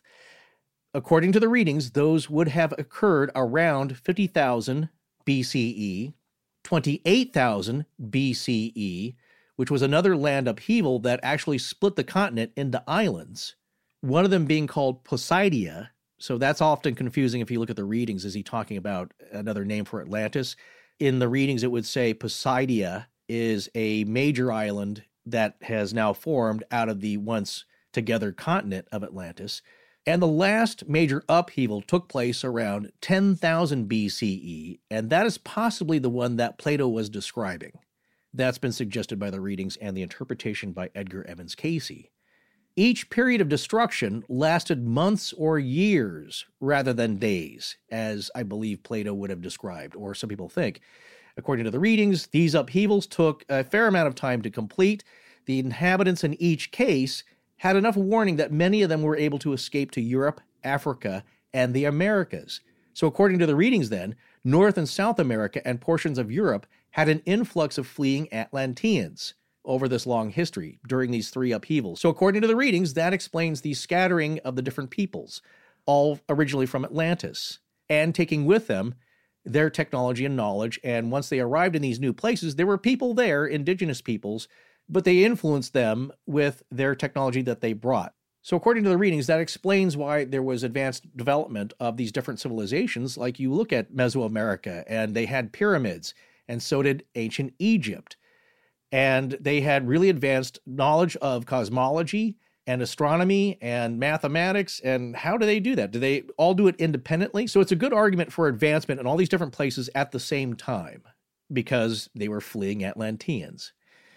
But from the readings, where was Atlantis? So Edgar Evans Cayce summarized that the readings would claim that Atlantis used to lie somewhere between the Gulf of Mexico and the Mediterranean, and that there was, according to the readings again, there was evidence to be found in the Pyrenees, Morocco, British Honduras, Yucatan, and North America and a little bit of South America. And it was a very large continent at the time before it broke up and there may be protruding portions still existing. Something like the British West Indies, the Bahamas, are portions that may be seen in the present. if you are willing to believe that that was part of the geological history of this continent. Geological Survey would find evidence in Bimini and the Gulf Stream, again, according to the readings. Yeah, there's one particular reading, reading 364 3, and again, that's how we know it's a reading about Atlantis because it's uh, from the 364 series, where he talks specifically about the location. And there's a lot of mention, again, of the Pyrenees, Morocco. Bimini comes up a lot, and so does the Yucatan, which is fascinating because there's a consistency to those areas, which there's a lot of range there. There's a lot of space there, but also in theory, it was a fairly large continent. So it's hard to say. I feel like it doesn't really nail it down a lot because the Atlantic Ocean and the areas described are pretty huge. But I don't know. What do you think about that, Forrest? In the theory of plate tectonics and uniformitarianism, yes, like that. Boy, I didn't even look that up. Yeah, that's gradual change as opposed to sudden catastrophic change. Yes. Right. Well, there's two ways to look at it. Is that that's not really possible for the subsuming of such a massive piece of land in a relatively short period of time in geological standards that it would be millions of years maybe maybe a billion years it would take for that to happen. Now there are theories about pangea or pangea. I my whole life i've thought it was pangea. That at one time the landmass was all joined because what we see now on a map is the continents look like puzzle pieces. So that was derived from plate tectonics and things moving over millions of years. So could it have subsided? Well, if you look at the readings themselves, it wasn't overnight either. And we're talking in a period of millions of years. So, but who knows? But like I said, explorers have found what they think is evidence of some geographical features that appear to have been above water at some time and are now below water. And in that region, it's thought by some that the sea level may have risen as much as 300 feet. So I think there's enough evidence that it remains a valid debate between at least mainstream geologists to this day. So now let's talk about that other point you brought up the difference between the landmass, the continent, the, the dirt and the rocks, and the actual population of Atlantis itself. Unfortunately, Cayce wasn't pressed directly about lining up dates, and not many were given exactly. But there are, as I said earlier, three main time periods where there was activity between massive land changes. So the first one would be the history of Atlantis before 50,000 BC, extending maybe millions of years ago. Again, there was no starting date or time period or epoch of when things started to happen. But this is also where it gets kind of controversial because now we are in the realm of spirits before we actually get into the realm of flesh and blood. And one controversial point that the readings bring up humans as we know them first started essentially as thought projections by, I guess you could call them spiritual entities, angelic beings, maybe in some cases, but that the population as we know it as human beings started off as five different projections of these thought spirit beings into flesh and blood. Okay, I have a question about this. First of all, and I read the same book you did, and there were some things that were difficult to follow for me. I'm just trying to determine how much of, for instance, what you're talking about right now is a direct, easy to assimilate interpretation of what Edgar Cayce said himself, and how much of it is based on his son Edgar Evans Cayce's interpretations. Uh-huh. Especially with regard to this, because I did see in the readings about the thought projections. My question is, and I probably shouldn't be asking you, it's funny, it's the blind leading the blind here. Neither one of us has studied anything from the ARE, but uh, we read a few books and now we're experts. Um, I did stay at a Holiday Inn last night, but yeah, no, but my question is the thought projections. So, are you saying that they materialized, they manifested physical beings that they took over, or that they went down and inhabited things that were already there? That's my biggest question about this part of the philosophy. Well, as I said at the beginning, and I'll, I'll say it again, and I will probably at the end as well in my conclusions, is that the readings themselves will tell you that you're going to have to maybe interpret this for yourself or what it means to you and what you choose to believe about it. I find that very unsatisfying. I want to is- know. None of this is satisfying. I want to know what the person sharing the information wanted it to mean, Right. Or meant meant by it. I don't want it to be like, well, it's up to you. I don't. That bugs me. But okay, fine. I think maybe you might have more of a problem with it if all this fantastical stuff came from a voice that said, This is the truth, sonny boy, better swallow it whole. And if it sticks going down, I can't help you. Because it's so out there. And I think, interestingly enough, the tone of the reading seemed to accept that as well, that a lot of people aren't going to believe this. But here it is. And maybe that's not the major message. But since you asked, since you're asking Cayce and we're talking through him, here is what this quote unquote we know about the history of Atlantis.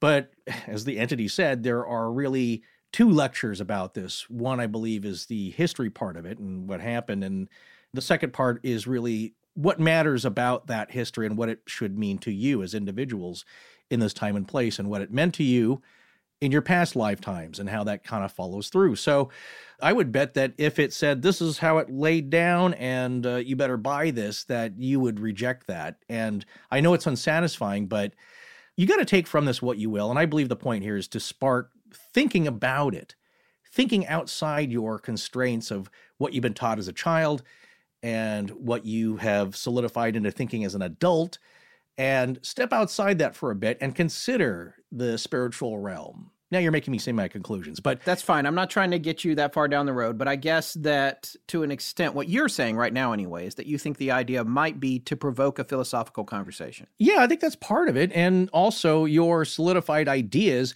and the ideas that have been fed to you. Take a step back and consider something else. And here's another possible truth, but it is controversial. We can look now at DNA studies as the Genome Project has come to a satisfying point where we can take bone fragments and trace the DNA and the patterns and migrations of people over a million years into modern humans, from Homo erectus to Homo sapiens, sapiens meaning wise or thinking. What many of the readings are saying is that the creative forces, that's the word used, rarely do I find G with a capital G, meaning God or what you would think of it, but say the positive spiritual creative force of the universe. Again, you could take that to mean God. First started creating what we'd think of as spirits, which the readings say are thought projections. So it's an entity that is an intelligence, and that's why I keep using that term for the voices coming through Cayce. And because they are also part of the creative force, they had some creative force themselves they could manipulate animals or flesh and bone creatures on the earth. And what they wanted, essentially, how this story starts off, is that they have certain powers as spirit beings, but they also enjoyed sampling the delights of being a physical creature. And there are five senses to that sight, touch, hearing, smell, taste. Those five senses they delighted in because it was so foreign and refreshing to them that they started injecting themselves into different creatures and also being able to morph certain creatures into different beings. And as a side note here, I think I had somewhere in my notes before is that Edgar Evans Cayce posits are these maybe what we think of as Greek gods or what the Greeks thought of as gods, these strange creatures. Are these similar to what cryptids may be today? Weird hybrids created by some other outside force. That's getting way out there, of course. But essentially, how it starts is that there are these spiritual beings that have some creative powers themselves. They start to enjoy being physical creatures, and they did it so much that a lot of them lost sense of their true spiritual origins. And as they started to do this, they lost track of that link and they became essentially trapped as physical creatures but they didn't really start off as human. What the readings say in the book is that they are maybe not what you think of or picture as humans today, but humanoid baby. They were something else. And so what we have in Atlantis is a projection, or what is called the five projections, the five races. And very simply and controversially, you could think of those as white, black, red, brown, and yellow. And they appeared on the earth all at once in different areas. And I believe the readings would say, or Cayce would say, that the red race developed in Atlantis. And as the land upheavals occurred, they moved to different areas. And that's why you have migrations or emigrations of people that we now think of as native North Americans, Mesoamericans, South Americans, actually first came from Atlantis and brought some technology with them. And then, of course, you get back to Ignatius Donnelly's argument that, well, how did they come up with pyramids? That was that just their own idea somewhere separately, and they thought that that was a good idea, and so did the Egyptians. Where did their knowledge of astronomy come from? So, this theory here ties in with a lot of other people's that don't seem to directly take it from Cayce's readings, because of course Donnelly was in the 1870s, 1890s. Cayce's readings came about in the 20s and 30s and 40s mostly. And as I said, modern science would disagree with all this because, according to DNA studies, we all essentially came from the same ancestors in Africa. And that spread out from there, and that's the birthplace of civilization. So we're just getting that out of the way. You can read these things and take them how you will, but that's what the readings say is that there were five different types of people.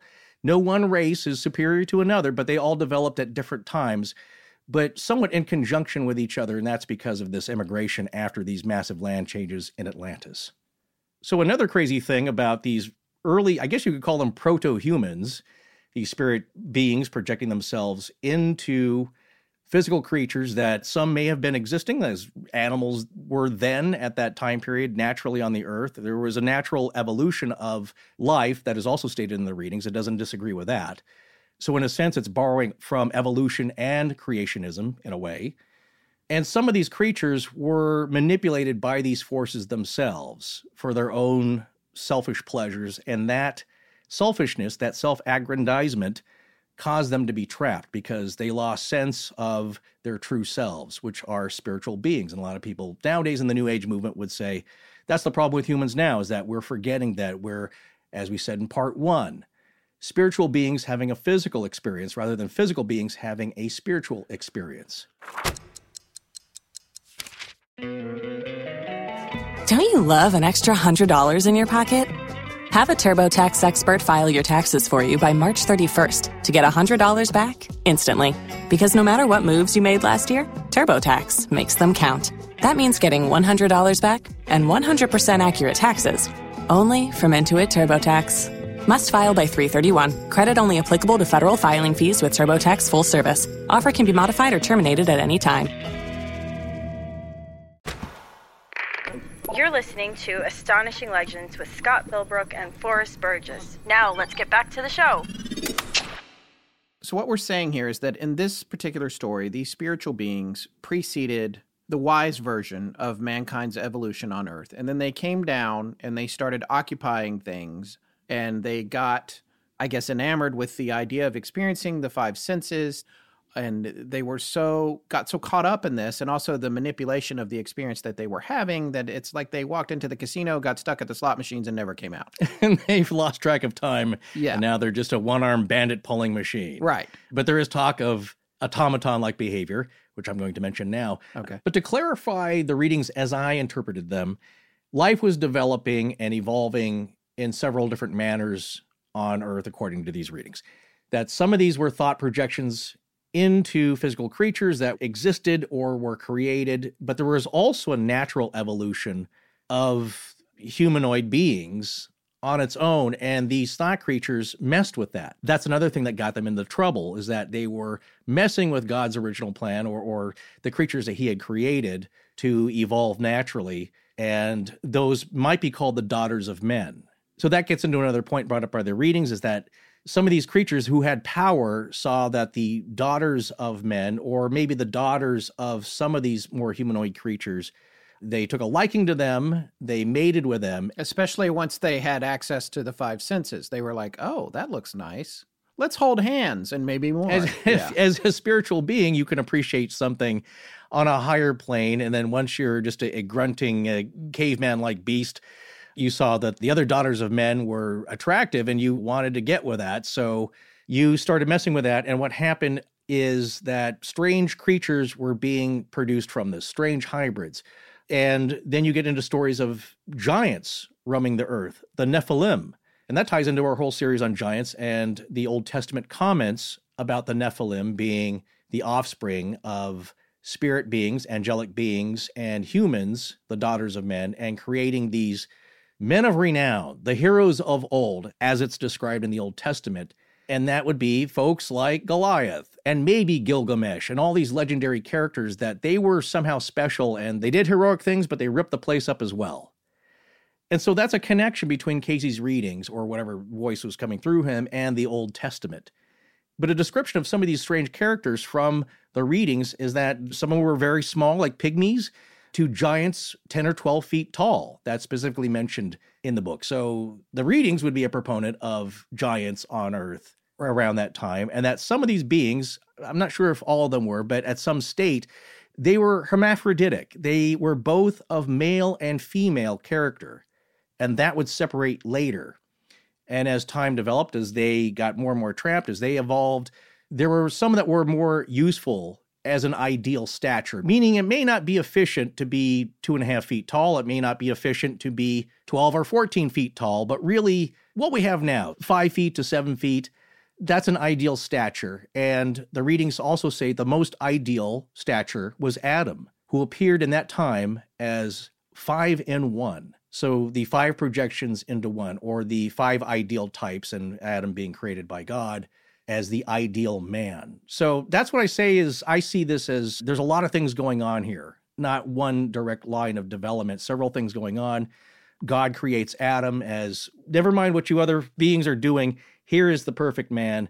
I'm going to start with him. And that leads to a point that I'm going to cover in my conclusions as well as the confusion about that. But the other thing that they were doing, these beings, as they were developing, is that they were able to create other creatures that were humanoid that they used for slave labor, essentially. And boy, if this does not uh, bring up Blade Runner and replicants or androids nowadays, I don't know what does because it's kind of the same thing is that human like creatures with all the functionality that we have, the ideal stature, they were able to do the work and the bidding and the pleasurable things for these higher plane beings. And that got them into trouble, them dominating and using these people for not good reasons and that would eventually create a rift between the controlling factions or the population of the civilization of Atlantis and lead to more upheavals and destruction. Well, this is where we get into these two factions in Atlantis, which I'm infinitely fascinated with. This would be, uh, for clarification, I think, in the period around 50,000 BC and afterwards. Now. That's right. The, the more recent period for Atlantis. It's come to a pretty developed state at this point. I'm going to read this reading here. This is reading 877 26, which means that it was given to an individual and not from the Atlantis series readings. It's probably relating to someone who was theoretically present as an incarnation to witness part of this in a prior life. The sons of Belial were of one group, or those that sought more the gratifying, the satisfying, the use of material things for self without thought or consideration as to the sources of such, nor the hardships in the experiences of others. Or, in other words, as we would term it today, they were those without a standard of morality. The other group, who followed the law of one, had a standard. The sons of Belial had no standard save of self, self aggrandizement. So that sums up what's happening here between these two parties and it struck a chord with me. I mean, well, one thing it makes you think about is materialism in general. And when I think about American culture and we all have an iPhone and are these being built by children at low wages in Shanghai? Yeah. There I mean, that's really this is a pretty good description of a lot of what's going on in the world today as it relates to capitalism anyway. Well, that's the point of the readings, and I believe the voice of the readings would say it may be helpful. You might find use in all this to make correlations to what we're going on today.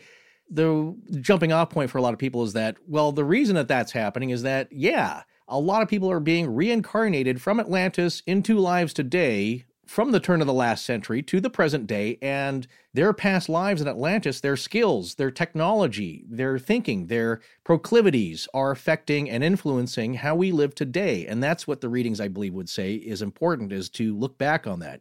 Even if you don't believe in reincarnation, look at how patterns are developing and what we value in a culture. And is that good or bad? That's the point of the readings. And two modern things, points of view, I would say, is for some, it might be easier to view these two factions not so much as tribes. We talked about this off the air of how to think about these two groups, the sons of uh, Belial, the bad guys, and the sons of the law of one, those who followed the light and did good and were thoughtful and considerate of those around them and below them. I thought of it a little bit in the terms of Dune. You have the House of Atreides and House Harkonnen. And they are kind of family dynasties, I guess, in a way, but they're not just limited to people of that lineage. They are groups of thought. The Harkonnen were out for self aggrandizement, torture of others, control and power, and doing bad things. And the House Atreides, well, they're more regular, normal people. they had a like a fiefdom of sorts. So that's how I pictured these two factions developing. Is that a rift, as the readings would say, a rift of belief came that the sons of Belial were taking this technology and these new advancements and just using them for their own pleasures. And that was not good because they're hurting others, especially these beings that had no say, that they were automatons in a way, created for their own work and pleasures. And again, another modern connection is what we're seeing with genetic development here. And will we have one day replicants from Blade Runner or fabricants from Cloud Atlas, that movie where you have people working at fast food joints that are just clones and they don't know it and they're basically slave labor, but they are flesh and blood. Do they have souls? Should they be considered? So that's a connection theoretically to a distant future that may arrive for us, but what can we do in the meantime to prevent something dystopian like that? Well, the other thing that comes up with the readings and with the life readings that were connected to prior lives in Atlantis was Cayce essentially sharing information and insight about what the person did the last time around and what that means now that they're back. Why are they back, first of all? And what are they going to do with the skills they brought forth into the now, into this present life that they had? There's an example in there of one reading that was given to a child. The parents brought the child in. They were trying to figure out how to take advantage of the kid's interests. I don't believe there was anything that suggested that the kid was a problem child or any issues were coming up, but just that they wanted to assess the best way to encourage him, which is what I'm sure a lot of parents want to do. And it turned out that Cayce felt that the kid obviously had it was a trend towards science and engineering. And he warns the parents and the kid, this is a young child at the time of the reading, that this is a power that you have to be careful with. You can use it to do good, or you can use it towards evil or bad things. And the reading explained that the kid had been around the block before. He had lived in Germany, India, and Atlantis, inventing sometimes good things, sometimes things for warfare, like explosives. His reading explains that he must be directed towards the proper channels. Listen to this quote from the reading, and this particular reading is not cited in Edgar Evans Cayce's book, so and I had some difficulty finding it elsewhere online, so I can't give a citation for which reading it is. But here's the quote, which I think Forrest you may find has some common ground with uh, some other expressions that we've heard. Quote, turned in the wrong channels, his abilities may become warnings to many that thought they gained the whole world and lose their own soul. What has been gained? End quote. So that's his warning about where this kid might go with his talents and abilities. Yeah, that's echoing, and I had, of course, look this up. I don't know. I don't know Bible verses by heart. This is in the New Testament, Mark chapter 8, verse 36 here from the New International Version. What good is it for someone to gain the whole world yet forfeit their soul? So that's one of the more famous sayings from the Bible. Right. And so that's just baked into this reading, but it's the warning that Cayce's giving. And as we know, Cayce is quite familiar with the Bible, so it wouldn't be surprising that he would know that, awake or asleep. But that was the message that was given to this kid. So this kid actually turns out grows up, winds up supervising radar network installations for use against Rommel's troops in World War II. He eventually gets offered a promotion because he's so good at this, and it was a little unclear about the work that they wanted him to do, but he surmised that it was probably relating to the development of the atomic bomb. And he remembered at that point in his life his reading from Edgar Cayce when he was a kid. And he turned it down. He even sent a letter to his parents, who obviously also were present at the reading, and said, I hope I've made the right decision here. This was a promotion and this was a lot more money, but I feel like based on what Mr. Cayce told me, I shouldn't pursue this. And uh, this was somebody that Edgar Evans Cayce was familiar with because he was an active member of the Association for Research and Enlightenment at the time. So this was not just an anecdote that passed through their transom, it was somebody that they were engaged with on a regular basis. So, according to Edgar Evans Cayce, he wound up, quote, not rich, but has a beautiful family and is doing very well. So, that was the change that that kid made based on his reading. There was another kid that is cited in the book, had the same kind of warning, warned of being alive previously in Atlantis and at that time, quote, impelling people to submit to another's will, end quote, which is obviously not a great thing. This gentleman wound up directing a large electronics company that made rangefinders for battleships. According to Edgar Evans Cayce, the son of Edgar Cayce, and the author of the book, Edgar Cayce on Atlantis, according to Edgar Evans, this gentleman wound up with a pretty unhappy life. He lost his marriage, and uh, there was an implication, I believe, of maybe alcoholism and other issues that just things didn't work out great for him. So these choices signify what's at the center of Cayce's message about Atlantis and these two camps. You can either embrace this spiritual and brotherly existence and love for your fellow man, or you could go down the other path where you really need to be careful of falling in love with technology and then using that technology to wage war or enforce servitude of others whom you ultimately wind up viewing as inferior, in addition to treating them not as people, but things. Many of the people in the readings who had previous incarnations in Atlantis fell into these different camps, and Cayce was saying there are lessons to be learned from what you did last time around. So that's the message there. You've got to pick right or wrong. He talks about also in the book, in a lot of these readings, the night side of life, which is kind of like the upside down from Stranger Things. it's not really. It's not another dimension. But what he is is talking about evil and darkness and bad behavior and how you can fall into that. It's got a lot in common with we come back to Star Wars of the Force and the dark side of the Force. Too much partying is never a good thing. Yeah. And so you've got to make your choices carefully and think about the ramifications of your choices and especially how they affect your fellow man. And just to sum up, coming back around to the two camps in Atlantis we're coming back to the idea that the sons of Belial are the ones who are not really caring for their fellow man, giving in to hedonistic desires, both in terms of taking advantage of technology and other beings and treating other people as things. And then we have the sons of the law of one who are more spiritual and more interested in spiritual development for everyone. Well, they were trying to help these beings as well, this lower developed class of entities, creatures on the earth.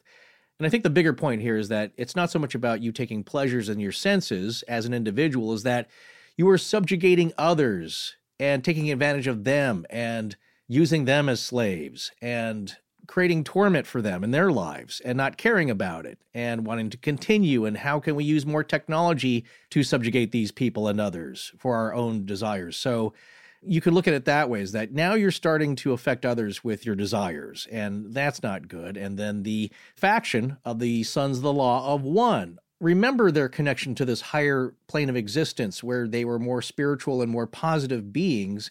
And therefore, at least if they're going to be in their physical selves, they were going to help these other people that were being subjugated. And that's where the rift occurred. And so now what you see developing over the next era of Atlantis is this technology wanting to be used for these different purposes one of positive forces, one of negative forces.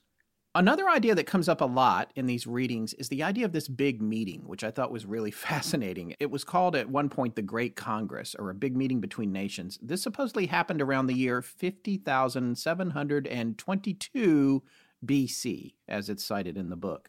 And the point of this meeting, this was another thing I was surprised about, was to come up with a plan to combat animal life that had threatened to overrun the earth. That idea is on page 77 of Edgar Cayce on Atlantis. And the meeting was held in Atlantis, and there's a lot of discussions of technology associated with what to do about this, what's going on with this animal life. There's actually discussions of laser like death rays and airships, all, of course, created by the sons of Belial, this technology. Listen to this portion of the reading. This is 2749 1. This was given on May 13th, 1926.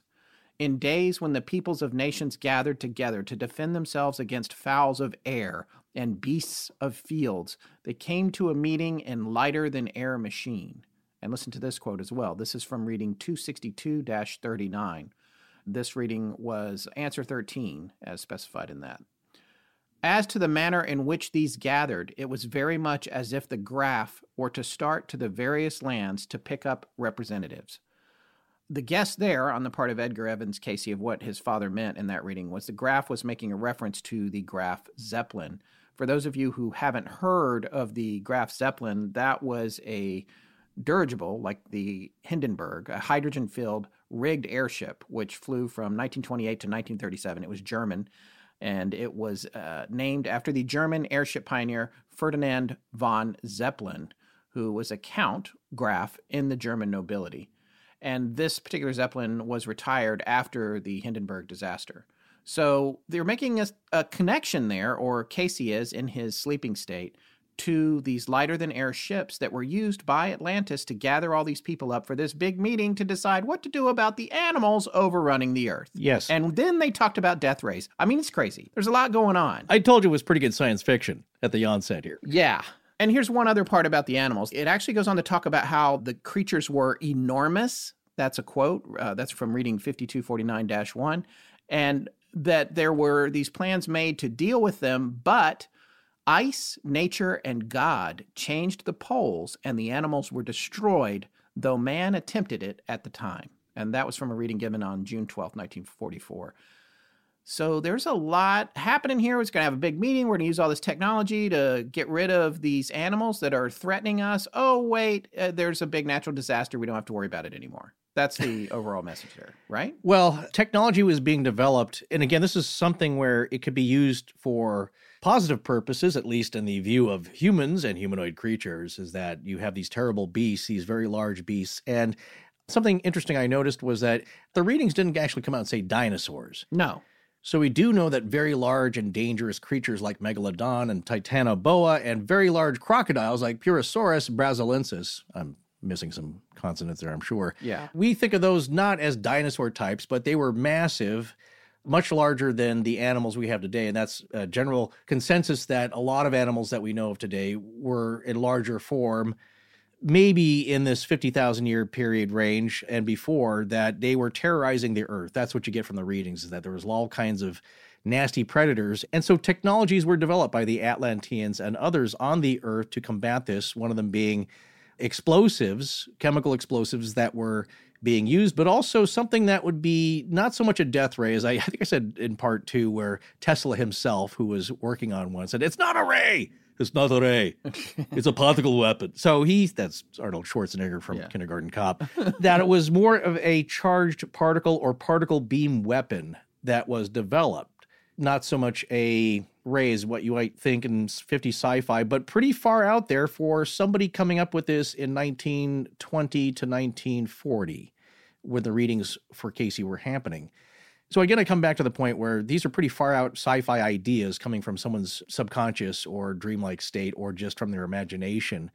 And that there are a lot of things thought up by sci-fi writers that never came to pass, but some of these are actually being worked on today, but were far off concepts during his time. Well, coming around to a broad overview of what Edgar Evans took away from his father's readings about Atlantis, there's a little section here. There were five points that he came up with that I thought were interesting. I wanted to read these from page 82 of the paperback version of Edgar Cayce on Atlantis. These are his takeaways and interpretations of his dad's readings. One, man has existed in the earth for at least 10 million years. Two, Atlantis was one of the places where man as such developed. Three, man's origin was as a spirit, not a physical body. These souls projected themselves into matter, probably for their own diversion, interrupting an evolutionary pattern then going on in the earth. Through the use of his creative powers for selfish purposes, man became entangled in matter or materiality to such an extent that he nearly forgot his divine origin and nature. 4. A very long time ago, man attained great technological prowess, equal to, if not surpassing that existing today. Keeping in mind now, this book was published in 1968 originally. Five, just as the misuse of their spiritual powers brought turmoil, strife, and questioning among themselves, men's misuse of scientific and material achievements brought physical destruction in the earth. So Edgar goes on from here to actually draw parallels to a book called Book of the Hopi by Frank Waters. This sounds like a super fascinating book, by the way, which I was not aware of until we did this particular series. Waters' dad was part Cheyenne, and that led to Frank Waters being fascinated with Native Americans, particularly of the southwestern U.S. But Edgar Evans points out a lot of striking parallels between Hopi creation myths and the Atlantean readings.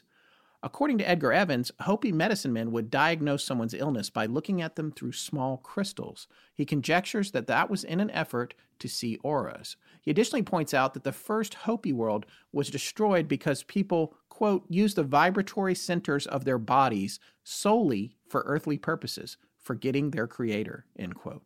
It goes on to say that world was destroyed by volcanic action and fire, but some people survived by hiding in caves.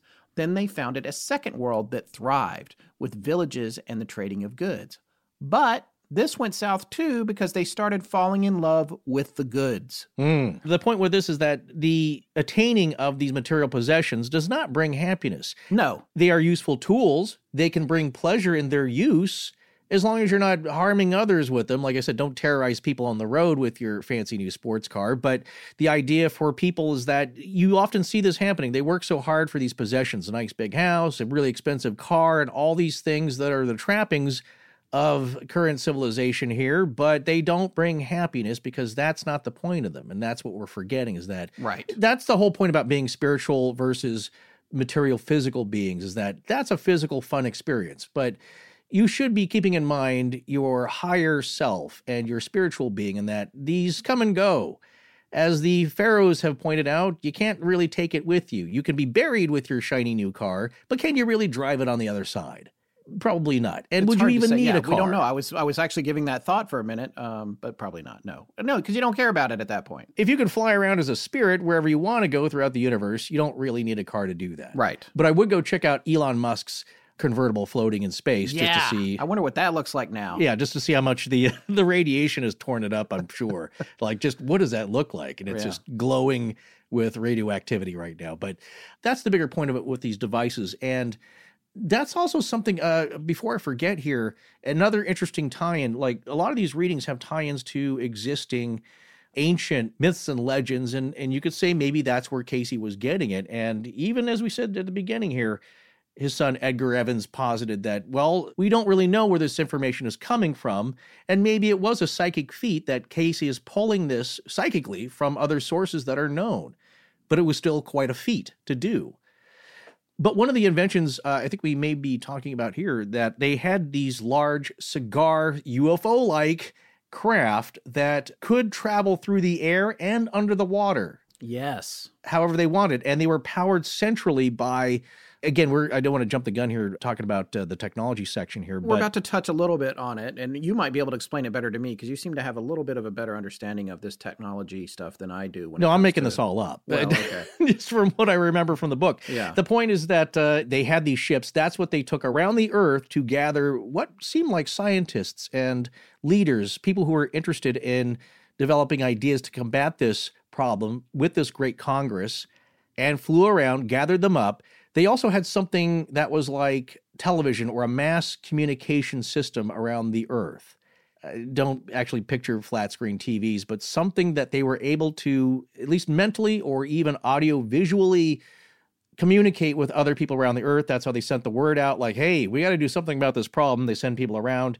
This description of these ships reminded me of another ancient mythic tome here, and that would be the Mahabharata. And it's one of two major Sanskrit epics coming from ancient India, but they have Vimanas. You'll, you'll hear a lot about this if you watch these ancient technology shows, but just that the idea of ships flying around that had destructive properties, great battles between two factions, all this stuff occurs in other cultures.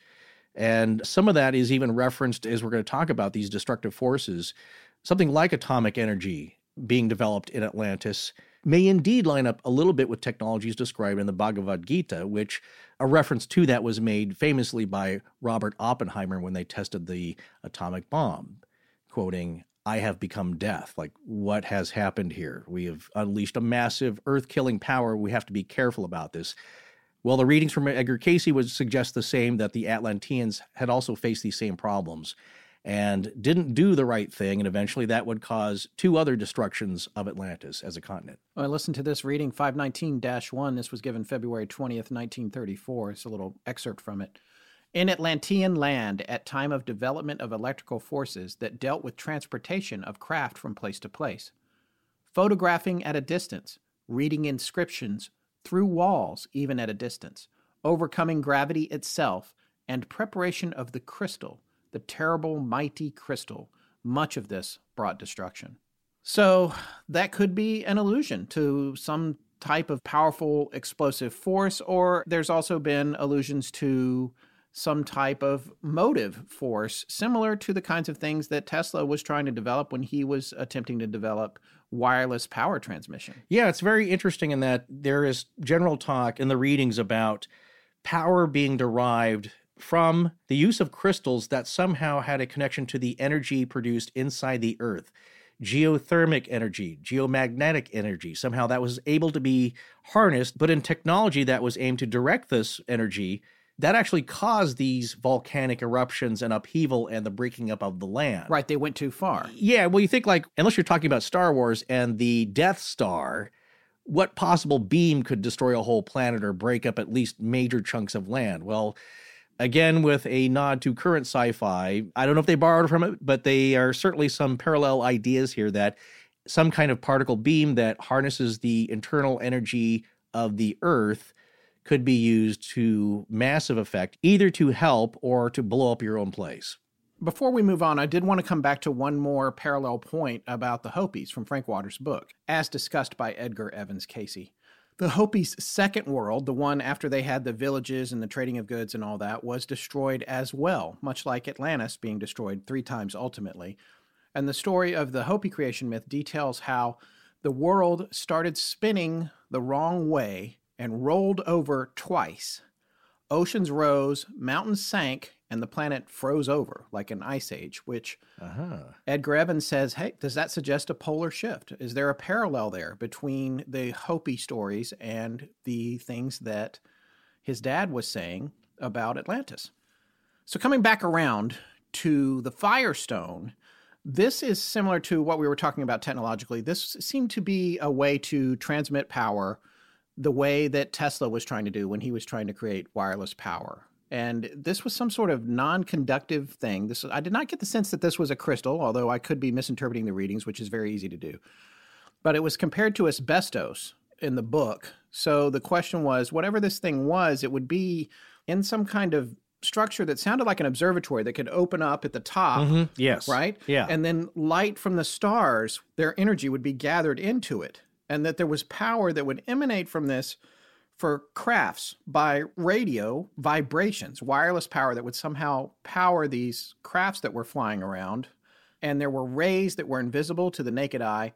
And again, coming back to your point about these crafts that can move through more elements than just air, that they can move through air and water. Yeah. So there's a lot going on there with the Firestone. It's a very interesting thing. Yeah, it's not, of course, detailed with schematics in the readings, but it sounded to me like these energy centers would open much like observatory domes would, and it would collect energy and it would radiate this energy directed to power these craft that could fly all over the earth. I don't know at what speeds, but they could obviously travel all over the earth according to the readings so, yes, things were centrally powered and again connected somehow to the power generated by the earth as well. They had discovered this technology, but because of that, it was so powerful, it also affected what was going on inside the earth. There's also talk in the readings about archaeological discoveries that had already been made at the time of the reading of objects that detailed some information about the Firestone, maybe how it worked or what it was. But these archaeological discoveries were they were already in museums, and that folks in the museums didn't necessarily realize what they had, whether they were on display or in some back room or warehouse 13, where they hadn't been properly cataloged. But he was suggesting that this information has already been discovered, but people just don't know how to interpret it from these past times. Well, it does remind me of that one hieroglyph from an ancient Egyptian structure, and I can't remember exactly where. And it always, I'm sure, it gets brought up on these ancient alien shows, which I actually have not seen too many of, but it does look like a Buck Rogers spaceship. And it's a singular hieroglyph by itself. I think it even has portals on it. So it's it's very unusual. So yeah, the, these kind of things are being brought up all the time on these ancient alien type shows. One of your favorite guys, Giorgio Tsoukalos. Yes. He wears a pin that looks like an aircraft, which is an ancient item. I can't remember exactly where. There is a carving of what looks like a rocket from Sumeria that looks like it has a little guy wearing a spacesuit sitting in it, and the head is missing. And that's known as the Sumerian spaceship. That is an interesting artifact as well. You just wonder where these things are like, like OOPArts almost, like they're out of place artifacts. And maybe it's just art. Maybe it's just the imagination of the artisan making it. Or maybe it was part of a legend from thousands or tens of thousands of years before that remained. But there are also mentions of other types of technology around this time, which would be pretty advanced for a culture that we would picture living back then. Things like machines being powered by steam, elevators going down into the earth, the use of atmospheric gases, as you mentioned, like with something like a Graf Zeppelin. That they were able to make use of this and also build a lot of amazing things of their day, which are now lost under the waters. But some pieces of evidence may exist, and this is what you're talking about, people are pointing to. Well, the crux of all this is that apparently the sons of Belial were into creating slaves and even using technology to possibly custom build folks for particular jobs, which is, as you said, Forrester alluded to earlier, genetic mm-hmm. engineering. And the sons of the Law of One felt this was wrong, and they wanted only to help these more primitive humans develop higher states of consciousness. Yeah, one description I thought was fascinating, and, and maybe you can correct me on the details on this, that I had read previously there were descriptions in the readings of these genetically engineered creatures, these replicant like beings, as having strange appendages that were designer at the time. So you could create a being that had a tail, or one with fur or feathers, strictly for your own amusement as a piece in your home to show off to others. And the sons of the law of one said, okay, that's really wrong. Now you're really messing with God's creation here and his will. And we're going to create hospitals using some of this technology to correct these people and take them out from under your thumb for your own pleasures. And they were trying to help these beings. And of course, the sons of Belial did not like that. They wanted to continue with what really sounds like, as you said, genetic engineering possibly coming from the imagination of somebody in the 20s to 40s. So that's a little advanced too as sci-fi. Yeah, it's all ahead of its time. And I have a theory on it that I want to talk about in my conclusions. It's not really a theory about where it came from, but certainly something that it influenced. Well, like the Hopi legend, Atlantis was destroyed twice before finally succumbing a third time. Now, according to Edgar Evans, Frank Waters mentioned how the Hopi creation myth stated that the third destruction was brought about by a catastrophic flood when, quote, waves higher than mountains rolled in on the land and continents broke asunder and sank beneath the seas, end quote.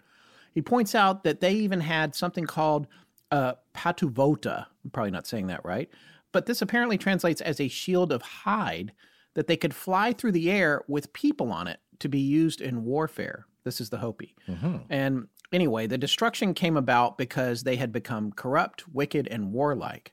But some people survived by going to sea in boats. Sound familiar? Yeah. It's the same end game for Atlantis, really. Yeah, we've talked about the flood myth occurring in several different cultures, all apparently independently, but Remember the ball of tar that the man and woman created? And I think this is in Adam and Eve and a flood story rolled into one where they created a ball out of twigs and tar and were able to survive the flood.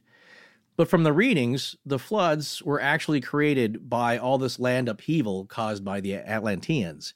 And there's one theory you and I, Scott, had talked about before is that the possibility that in the Straits of Gibraltar, which is connected to the Atlantis region here.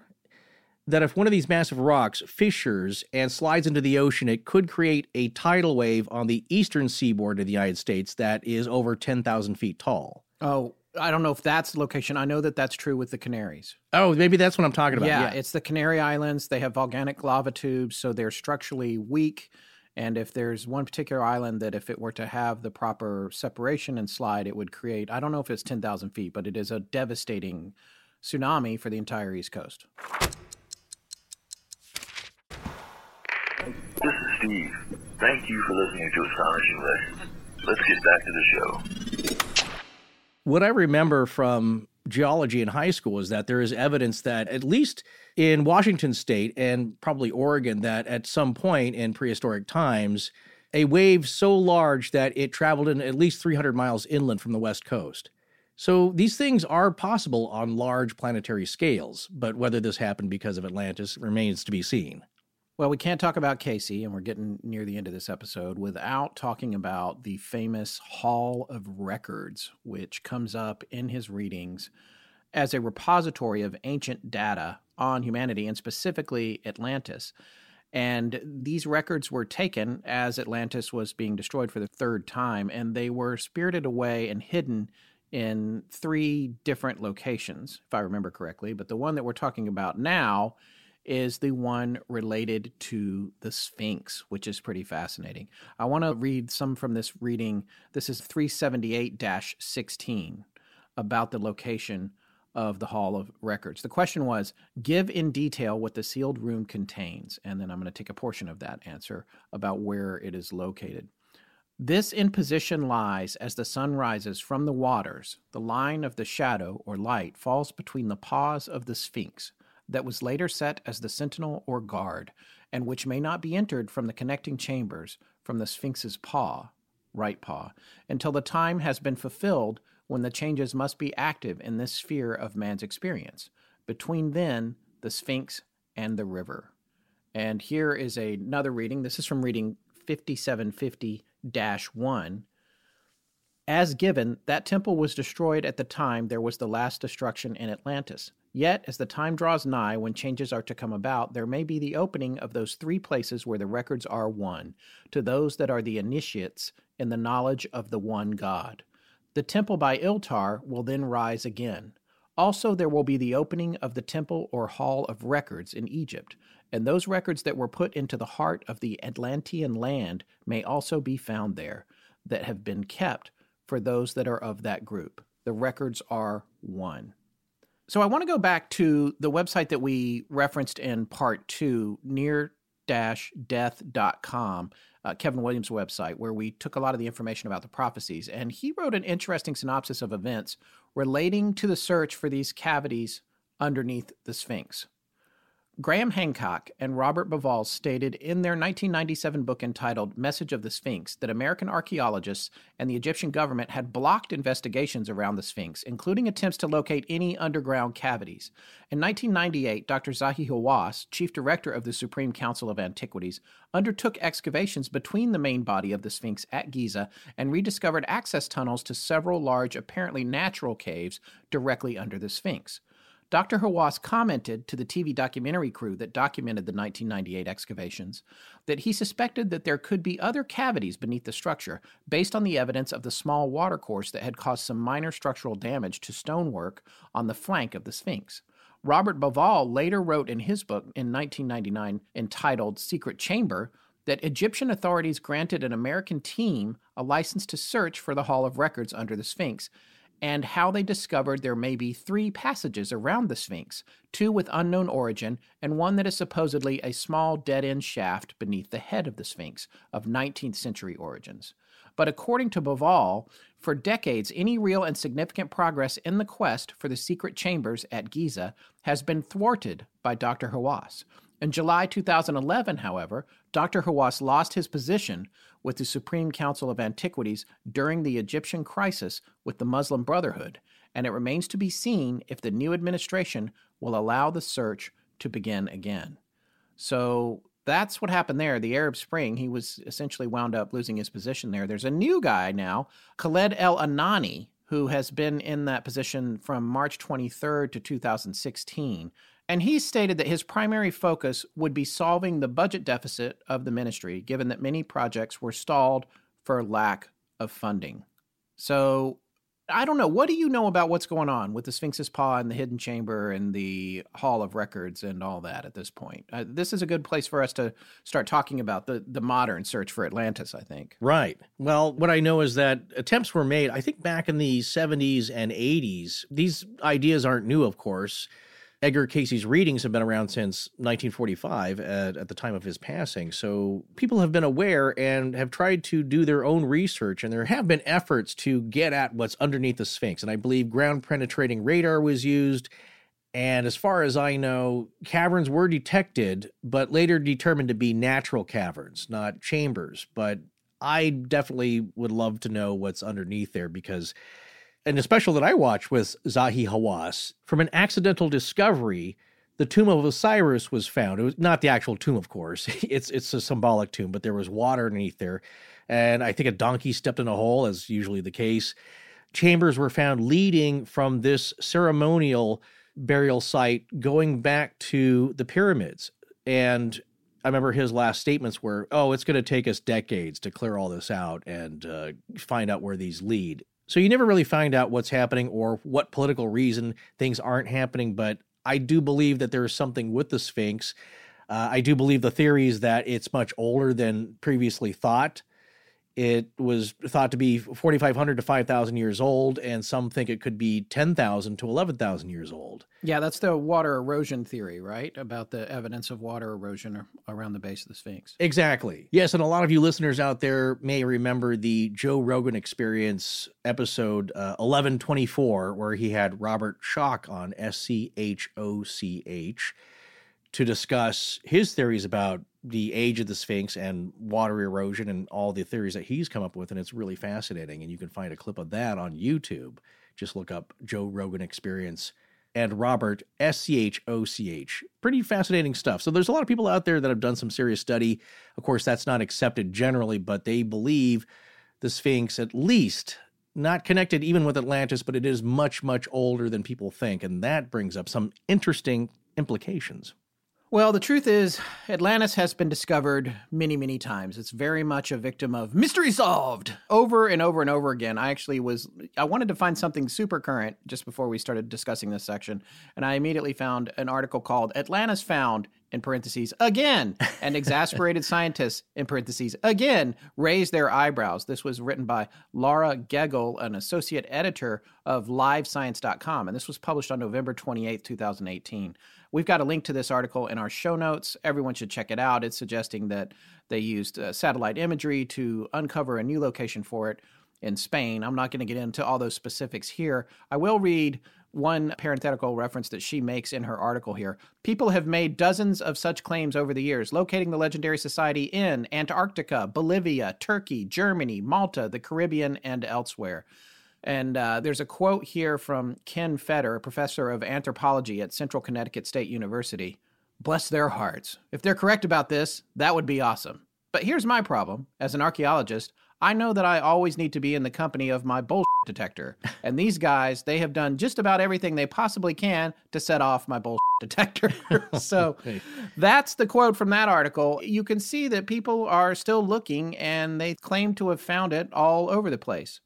Now, Edgar Evans in his book points out that the discoveries, all the discoveries, never quite match up geographically or time period wise. So he's saying that people are trying to make it fit, but it's not quite right, which is funny because everybody who talks about Atlantis is accused of trying to make the idea of Atlantis fit into the real world anyway. So it's both sides are saying this. There is one story that he mentioned in his book that I thought was really interesting, and I wound up drilling down on. This is pretty fascinating.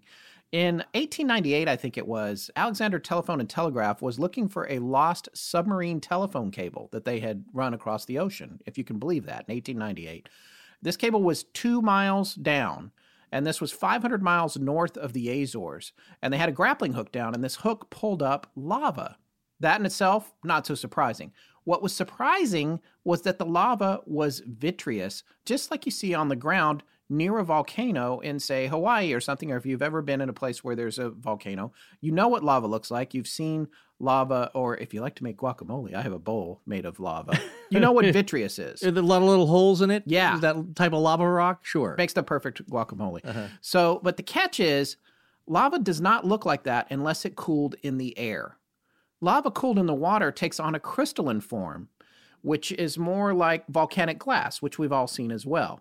And that's especially at depth because the pressure from the depth doesn't allow it to have the holes in it and it cools down more like glass. Now, according to Pierre Termier, at the time, it would disintegrate after 15,000 years. So the presence of vitreous lava on the seafloor would mean that either it was moved there after it cooled or the place where it was laying, two miles down, was above water when the lava was formed. And on top of that, it would have had to have been within 15,000 years prior to when they discovered it. So this gentleman, Pierre Termier, at the time, he was a French geologist. I mean, he still is, but he's passed away. He died in 1930, who had analyzed the lava that came up. And he gave a whole lecture on how he believed this was connected to Atlantis. However, this is something that Edgar Evans Cayce references in his book, which again was published originally in 1968. There is a rebuttal to that, and we found the rebuttal as well from a man named Charles Schuchert. And here's just a small quote from that rebuttal. Although Termier's claims are still quoted by some as factual, their scientific basis has been gravely undermined long ago, further weakening the case for Atlantis in the Atlantic. So you can see both sides of the coin here. We have links to both of those. You can look at both and decide what you think. I actually got a lot of great information on this from a website called Atlantipedia. That's A T L A N T I P E D I A dot I E, which I believe is Ireland, because Tony O'Connell is the gentleman who created the site, and he was born in Dublin. So I'm gathering that he is Irish. And he has compiled just so much information about Atlantis and put it on the internet in a digital form. He's like a modern day Edgerton Sykes. Now, Edgerton Sykes is the gentleman who edited the newer version of Ignatius Donnelly's book. And Edgerton Sykes was known for having the most extensive literary collection on Atlantis in the world. He has now since passed away as well. I'm not sure where that collection is. But Tony O'Connell has compiled a lot of stuff too, and he's put it on this website. And he actually even wrote a book called Joining the Dots Plato's Atlantis in the central Mediterranean. Tony O'Connell. You can find this on Amazon. We'll have a link to it. It has a forward by Dr. Anton Mifsud. And it's only got four reviews, so I don't think it was a big seller. Probably people didn't know about it, but each one of those reviews is five stars. So maybe they're all friends of his, but I, it sounds interesting to me. I actually ordered a copy. I don't have it yet.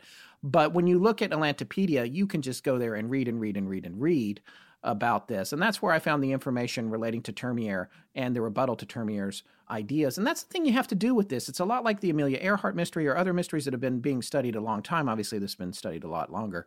You have to look at new science that's been introduced that maybe refutes some of the ideas that were older and what ideas still haven't been refuted because you have to look at the most modern picture of the mystery that you're looking at. Which may also very likely be usurped by further research years from now. Right, exactly. It's always developing. That's one of the things I love about science is that it's always evolving in a way. And things being found later contradict others and it causes debates. And this is certainly debated. And I just want to point out that this is all separate from what Edgar Cayce was saying, at least as far as the civilization of Atlantis. These researchers are not out to prove that. They just want to say that this chunk of land existed. It was above ocean levels at the time and then somehow subsided.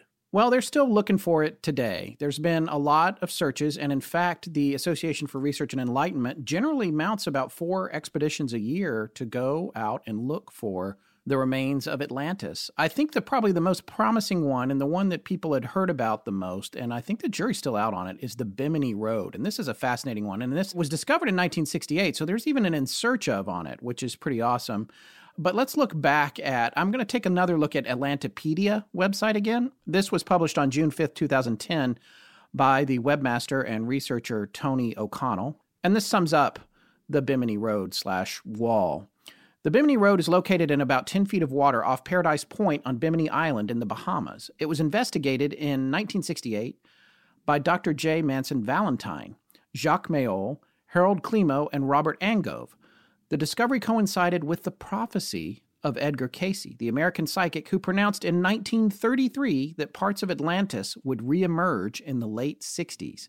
His exact words are recorded as, quote, a portion of the temples may yet be discovered under the slime of ages and seawater near Bimini.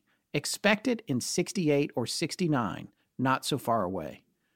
So that is pretty crazy this goes on to say a comparable alignment of blocks in 22 meters of water was found off the coast of Lanzarote in the Canaries and originally reported in the Belgian magazine Kadath in 1987 and noted in the Science Frontiers website.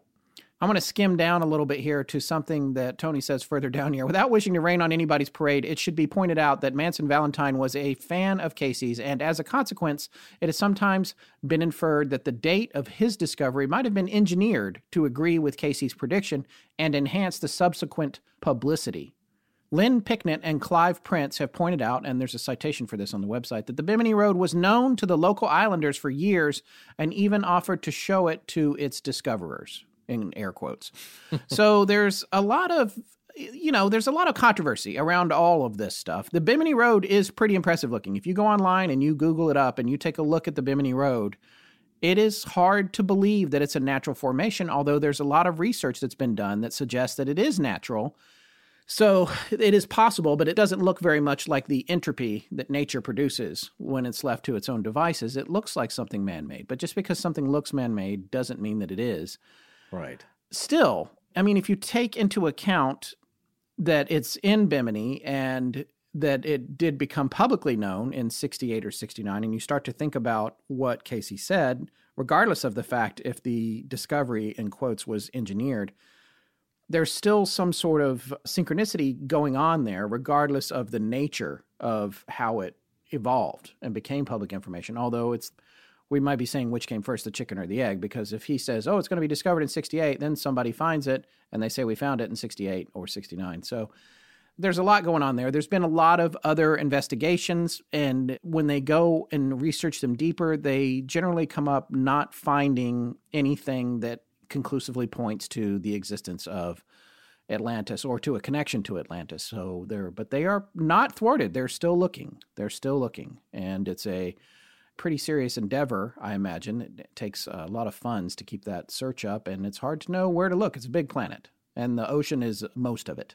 so yeah, it's underwater. that as we've experienced ourselves with the peripheral involvement with the Buka search, it's not easy, even when you know something is right there. Yes, and if you and if you're not familiar with what Forrest is referring to there, Buka is the island where a guest of the show, uh, Bill Snavely, has found an aircraft that bears a striking resemblance to Amelia Earhart's aircraft, and that's an ongoing investigation. But yes, we've learned a whole lot about what happens when something sits on the bottom of the ocean there. In that case, it's metal, but still, that aircraft is severely encrusted with coral, and getting to the bottom of what it is is a very difficult thing to do, as it would be with anything that's, in that case, it's only been underwater for about 80 years, but the Bimini Road, if it is what it is, it, we're talking about thousands of years. And if it's natural, a natural formation, then millions, and it makes it even harder to really figure out what the origin is. Yeah. Or it could be 50,000 years old or more if you believe the Atlantis story. Yeah, that's true. And they've done some carbon dating on it. It's a, a rabbit hole we're not going to get fully down on here because, as we explained, we we're mostly talking about Cayce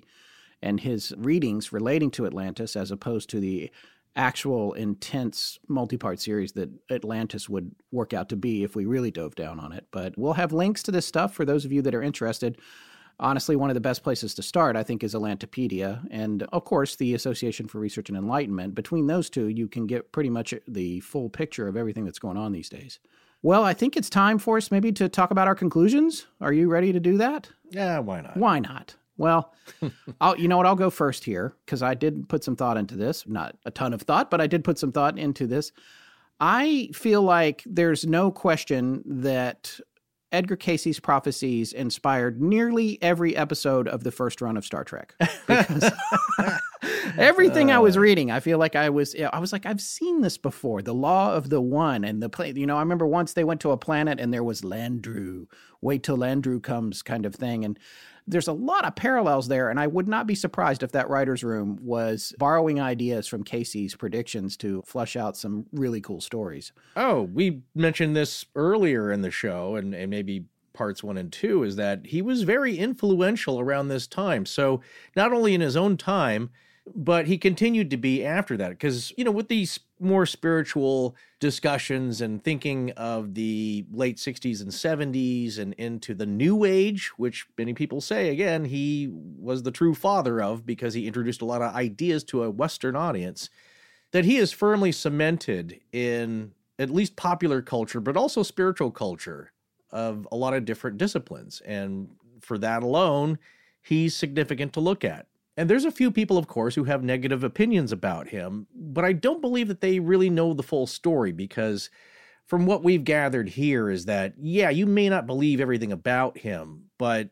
personally, and the legacy that he left is not a negative one. That's a valid point. Well, to me, what I see obviously is that the big picture with regard to all of his readings is really about morality and human behavior and how to be a good person, although it's wrapped up in these exotic ideas that are foreign to humanity right now, but in a lot of ways, strikingly parallel with allegories and religious beliefs that have long been in place. So I think philosophically, you can look at the things he said and be like, well, that's crazy and picking up ships and spaceships and crystals and how do you act this way? And but then when you strip away the parts of it that you don't understand and you look at the underlying behavioral instructions that he's giving out, it's the same thing that the Bible says. It's the same thing that every religion says that supports good behavior and love of your fellow man. Yeah, it's like we always say, really look at the message. Exactly. The message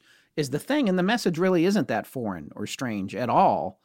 It just seems to come, like I said, in a strange wrapper. But here's the thing that I do wonder about. Conversely, on the flip side of the coin, one thing that I've given a lot of thought to since we started the show is the idea of the trickster and the paranormal. And that's actually, there's a book called that, which is something I would like to cover this year if we get the chance. But it really started with our look at Skinwalker Ranch, but it, it, goes on to a lot of the other things that we've looked at in almost every case where there seems to be some sort of interaction with something outside of our reality or our dimension. There are a lot of times the information is indirect or confusing, or it seems almost designed to mess with you. And that's the idea of the trickster. So I do wonder in the case of Mr. Cayce, let's say that we put aside all the questions about is this a hoax? Is it real? You know, I'm a skeptic and I'm mad that you are even given this an ounce of consideration. Let's take that aside. Let's say, okay, we all decided that it was real. We've decided that. We're taking the skeptical viewpoint out. He is definitely receiving information, or was, I should say, receiving information of some kind and it's pertinent and interesting, and we've proven that some of these prophecies have come true. Then, my next question, the question that doesn't seem to get asked because everybody's so busy trying to figure out whether he's a fraud or not, is where is it coming from? And what is the point of it? Because it doesn't necessarily have to be coming from where he says it's coming from. So, even if he's led to believe that it's coming from this global consciousness and all of these ideas that he espouses, who is to say that whatever is sending the information isn't just like the Wizard of Oz. It's a man behind a curtain telling him where the information's coming from. How would he know the difference? It's already such a vague operation. So then you start to think, well, what is the point of this information? What if this is just one? And again, I go back, I go back to the old Star Treks. There's one where they go to this planet, and there's this alien on the planet, and he has a house. He's a very charismatic guy. I can't remember the actor's name. He has a house on the planet and he can control reality. Oh. And it turns out all the reality he's controlling. There's a big mirror that not the, Q. Is it Q? No, no, no, no, no. no. That's next generation, man. I'm talking about Star Trek. Oh, I see. I'm talking about the first Star Trek. Although Q was a good example of that, and that was a great character. But like going back in this episode from the original run, this guy could control reality. But all his power was coming from this mirror in his house, I remember. And at the end, he winds up getting admonished by his parents, in air quotes. And they're just these ethereal voices that are like, Have you been playing with humanity again or something like that? And he's like, No, I want to stay. Turns into a spoiled kid. It's pretty great performance, actually. Uh-huh. Anyway, my point is, how do we know that whatever is communicating with Mr. Cayce is what it says it is and not some belligerent child with all these powers from another dimension or some trickster or something else? It's just hard to know. And that's the thing I always think about when when you get past and these are the thoughts that people never have I think when they're trying to unravel these stories and the reality of whether or not they're true or not. When you get past focusing so hard on whether or not it's real, nobody seems to stop to think like, okay, well it is real. Can we trust it? Can we trust where it's coming from? And I'm not casting aspersions on Mr. Cayce. I'm saying, how would he know? How do you know who you're talking to on the other end of the line? You just don't. Well, I don't think he did know. I mean, yeah. I, right. I and he admitted that he didn't. So that's one thing that occurred to me as this unfolded, our research in this unfolded. And then I also thought, what if it's a hoax that he's unaware of, but it's his subconscious mind playing tricks on him, taking his personal sense of morality into a fictional world that allows him to get a message out somehow when he's in the trance that he's in or when he's when he's doing the sleeping Again, I think it's pretty impressive that he underwent what amounts to physical torture and didn't wake up. That's a hard thing to pretend. Mm-hmm. So I'm not implying that it was a a known hoax on his part, and I'm not even implying that it's a hoax. I'm just saying, how can you know when these things are coming from the other side or coming from your own mind? Because we don't fully understand how our own minds work. So that's another point that I thought of. Then I thought about the ongoing, and we've talked about this before catastrophes, floods, volcanic disruption that occurs over and over in all these different creation myth stories. We talked about the Hopis in this particular story. We've talked about stuff in the past when we covered the giants, and the same thing with Atlantis. And it makes me wonder, too, and also I forgot volcanic eruptions. What if it takes these cultures a certain amount of time to develop and to become technologically sophisticated. And in that amount of time, because of the law of averages, eventually you're going to experience a catastrophic environmental disaster. And then you do when it wipes out a huge portion of your people, and then you have to start over. Maybe that's just something, it's either one big thing that happened to everybody, and these people were all living in different camps at the same time, and they all experienced the floods, the volcanoes, a nuclear winter, or an asteroid hit, or something or if you're saying that these existences of these cultures were staggered throughout time, and some of them lost to the ages, maybe they all experienced that type of thing. And then when that thing happened, they ascribed it to something that they were doing wrong. The survivor said, Oh, we were too focused on technology. We're too focused on X, Y, or Z. I believe that the Mayan calendar, the whole point about when it was supposed to be the end of the world, was that technology was going to rise up and cause a problem for the Mayans. This is a theme that goes on and on. But again, the Mayans are they Atlanteans? It's all mixed together. It's this big pot of stew, I guess. So and also Terminator and The Matrix and a lot of other sci-fi. Yeah, and maybe it'll happen to us. Oh, and there's one other observation I wanted to make that I think is important, and that's when you go back and you read Plato's dialogues, where this story came from.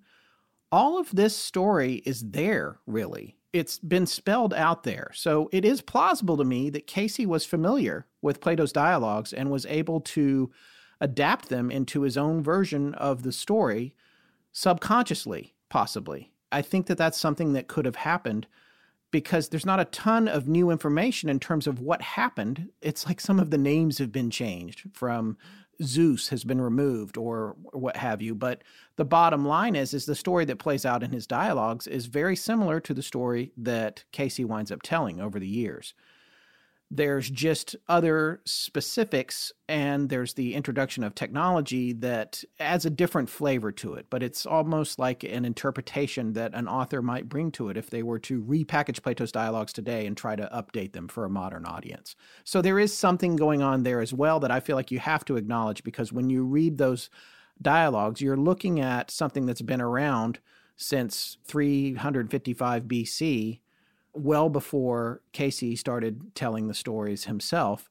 And the backbone of the structure of the story is the same, and the morality of it is the same. And there are those that say that when Plato wrote it, it was not about being an actual story, it was meant to provoke a conversation on how states develop and where they can go and how they should behave as they become bigger and more powerful and it's designed to start that conversation and get people thinking philosophically and it was never meant to be taken literally. So that's an important fact that i want to get into this episode on atlantis and so I'm going to leave you on this point. I remember this. Forrest, did you hear of Asteroid 2019 OK? You ever heard of that? Uh, okay. Yeah. Okay. Oh, oh yes. Okay. Yes. I, I, that's part of the name? Yeah, that's part of the name. Uh, listen to this headline. This is from uh, an article in the Washington Post. I remember when this happened. This was posted on uh, July 26, 2019 by Allyson Chiu. She's the journalist that wrote this. Scientists stunned by city killer asteroid that just missed Earth. And I just pulled a couple of excerpts from this because I'm trying to illustrate my point. It snuck up on us pretty quickly, said Brown, an associate professor in Australia with Monash University's School of Physics and Astronomy. He later noted, People are only sort of realizing what happened pretty much after it's already flung past us. End quote. First, there's this issue of size, Duffy said. Asteroid 2019 OK is a sizable chunk of rock, but it's nowhere near as big as the ones capable of causing an event like the dinosaur's extinction. More than 90% of those asteroids, which are more than a half a mile wide or larger, have already been identified by NASA and its partners. Quote, It should worry us all, quite frankly, he said. It's not a Hollywood movie, it's a clear and present danger. Duffy said astronomers have a nickname for the kind of space rock that just came so close to the Earth city killer asteroids. If the asteroid had struck Earth, most of it would have probably reached the ground, resulting in devastating damage, Brown said. Quote, it would have gone off like a very large nuclear weapon with enough force to destroy a city, he said. Many megatons, perhaps in the ballpark of 10 megatons of TNT, so something not to be messed with. In 2013, the article goes on to point out, a significantly smaller meteor, about 20 meters or 65 feet across, the size of a six story building, broke up over the city of Chelyabinsk and unleashed an intense shockwave that collapsed roofs, shattered windows, and left about 1,200 people injured. The last space rock to strike Earth, similar in size to asteroid 2019 OK, which, by the way, we almost didn't see, and by the time we did see it, it had already come and gone, was more than a century ago. Brown said that asteroid was known as the Tunguska event, and it caused an explosion that leveled 2,000 square kilometers or 770 square miles of forest land in Siberia. I think most people that listen to this show are familiar with Tunguska. It's famous in the paranormal world. And so I'm just saying you may not know when something like this is going to happen. And then it's going to get baked into the story of your culture and your society. And I think it's possible there's a mixture of these stories out there. Even if it was a small one like this, if you're working with a relatively small culture, it could be enough to get baked into their life story going on for the couple of survivors that survived because they were in a cave or they got in boats after a tsunami came or what have you. I just wonder if all of that stuff is a natural explanation and then it gets ascribed to, well, what was our behavior right before this thing came out of the sky and killed most of us? I think you have to look at all of that together, but I'm not poo pooing the spiritual side of it. I'm just saying I like to think about all the options. And that's where my conclusions leave me. I think with Mr. Cayce, my jury is out on what he was doing or how he was capable of doing what he was doing so I'm not going to pass judgment on him as a person other than to say I don't believe he was actively participating in a hoax based on everything that we've read and uncovered. I don't believe that. Where his information was coming from, I'm not sure. Are there some uncanny connections between what he said and what has come to pass? Absolutely. And I'll be keeping an eye on what he did and said uh, from here on out because I'm very interested in it. Well, I think you make some really interesting points. And if you look at it, as I'm about to do, as mystical information from somewhere, and I was introduced to Edgar Cayce at a very young age by my dad, who'd read a lot of his books. But of course, back then, I didn't have the deeper philosophical capacity about what to make of all of it. But even then, the concepts introduced by him I thought were fascinating. And helped to further my lifelong curiosity about life's mysteries, like ghosts and spirits and auras, religion, psychic abilities, past lives, and reincarnation, to name a few. Because what I also noticed at a young age, and having the only somewhat formal instruction on anything supernatural being the very occasional Sunday school class, I, I think I maybe attended 10 or so in my youth, is that no one had any answers to the questions I had. I would just get the same old answers about allegory and parables and all the fantastical stuff in the Old Testament was just that stories to illustrate a religious point of view. So it seemed to me not much religious instruction that I received anyway would entertain the notion of the Nephilim being real, or that a lot of giants that were hybrid offspring of angelic spirits and humans roamed the earth and wreaked havoc actually existed. Or if they did, it was a story that appeared in Holy Writ and left at that. But also, what I realized early on is that there is a lot that is not explained in the Bible. As a kid, I had questions about other people being on the earth during the time of Adam and Eve. Like, if they were the first humans on earth, then are we all offspring of theirs? Are we all inbred? And is that the case for all the animals after the flood? I mean, these are, of course, questions of a child here. But clearly, in Genesis chapter 4, after Cain is driven from the land for killing his brother Abel, in verse 14, he complains to the Lord that after he becomes a restless wanderer of the earth, whoever finds me will kill me. And God responds that he will put his mark on Cain so that no one who finds him would kill him. So then my kid question was who are all these other people? Where do they come from? What's their story? Were they always there and for how long? Or did they just pop up overnight? And then, of course, there were other questions like What did Isaac have to say about his father Abraham trying to kill him? He's pretty silent on the matter, and the Bible doesn't say. So, what I like about Edgar Cayce's story of Atlantis and other readings is that it felt like you were getting at least some inside secret information on these mysteries, even if you didn't know what to believe about them. And that's what I still like about them to this day.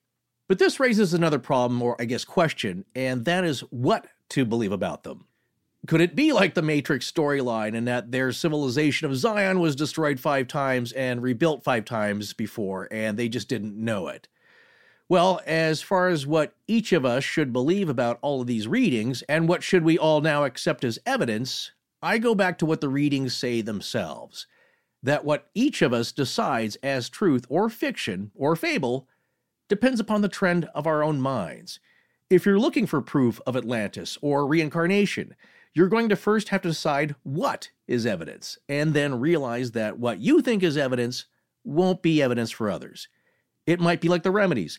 If you believed in them, they're much more likely to work. If you didn't, then the efficacy is diminished or non existent. So, if you can find truth and value within the story of Atlantis as described in the readings, and it's a relevant and cautionary tale for your own betterment in this life, then let there be truth in the tale. If not, then the story might as well be fiction. And it's a different road to something like evidence for the medical readings. Effectiveness can be measured and tracked if a group is willing to do so. So, for my own proof and evidence with the remedies, I think it's quite possible they were effective for most of the individuals who got readings, from what we've found anyway, which furthered Cayce's popularity. And some general remedies for the public may not have much effect at all. I wouldn't ask for proof of that because that agrees with my sense of reason and the trend of my own mind. And I know it's kind of the middle ground on belief, but if you said the remedies were absolutely harmful or caused death, I'd want to see proof of that, just as I would if one claimed the remedies were 100% effective. And I think evidence could be produced by institutional research either way, just like for the medieval antibiotic remedy, but I wouldn't hold my breath. So, as for proof of the continent of Atlantis existing, that's a physical matter, albeit challenging, and archaeological evidence could one day be found. But the proof of a landmass once existing is different than evidence of an extinct civilization with technology that far surpasses our own, because that comes with hard to accept implications. Like, if the legend of Atlantis is true, what else about our accepted history of humanity is false? And if there is a hall of records to be found, and its discovery changes a lot of what we believe about ourselves, I personally don't think something like that will be discovered until we're ready or it's been decided by higher powers that it's time we knew. And then finally, there's the question of our spiritual history within the story of Atlantis. What should we believe is true about this wild and outrageous tale? Well, I think the answer is it doesn't matter if we believe any of it, because that's not the point of the story and the main purpose of this Atlantis legend being revealed in the readings. Like most fables and allegories and cautionary tales, the point is not whether we believe they actually happened, but whether we can find truth in their message and apply it to our own lives. It doesn't matter really where the information is coming from. You look at the message. And the truth in the message for me in Cayce's story of Atlantis is a universal one and it's a simple one. Don't keep repeating the mistakes of our past, whether you believe in reincarnation or not. There is still time to change our ways in order to live better, more meaningful, and positive lives. Because the most important truth in the story of Atlantis is this that spiritual growth, whatever that may mean for you, leads to personal growth. That what we all need to work on most of this life or any other is being a kinder, more decent, and tolerant person a better friend, a better family member, a better neighbor, a better citizen. If we can all remember to do that, imagine how fantastic and wonderful our own legends could be.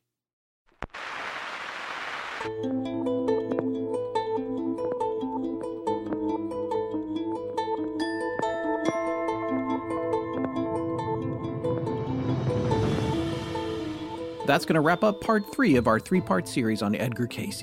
We're dark next week, but we'll be back the week after that with a new show.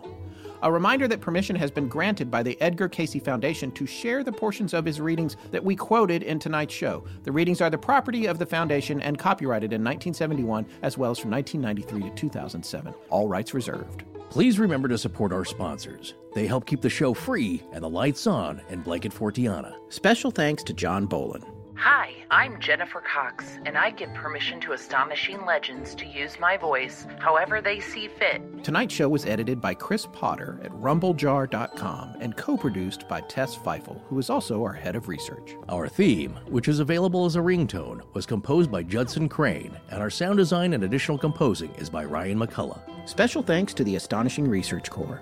But most importantly, we want to thank you, our listeners. Visit our store at astonishinglegends.com or interact with us and other listeners on Twitter, Facebook, and Instagram. You can also support the show at patreon.com slash astonishinglegends, where patrons have access to additional bonus content. No part of this show may be reproduced anywhere without permission. Copyright Astonishing Legends Productions. Good night.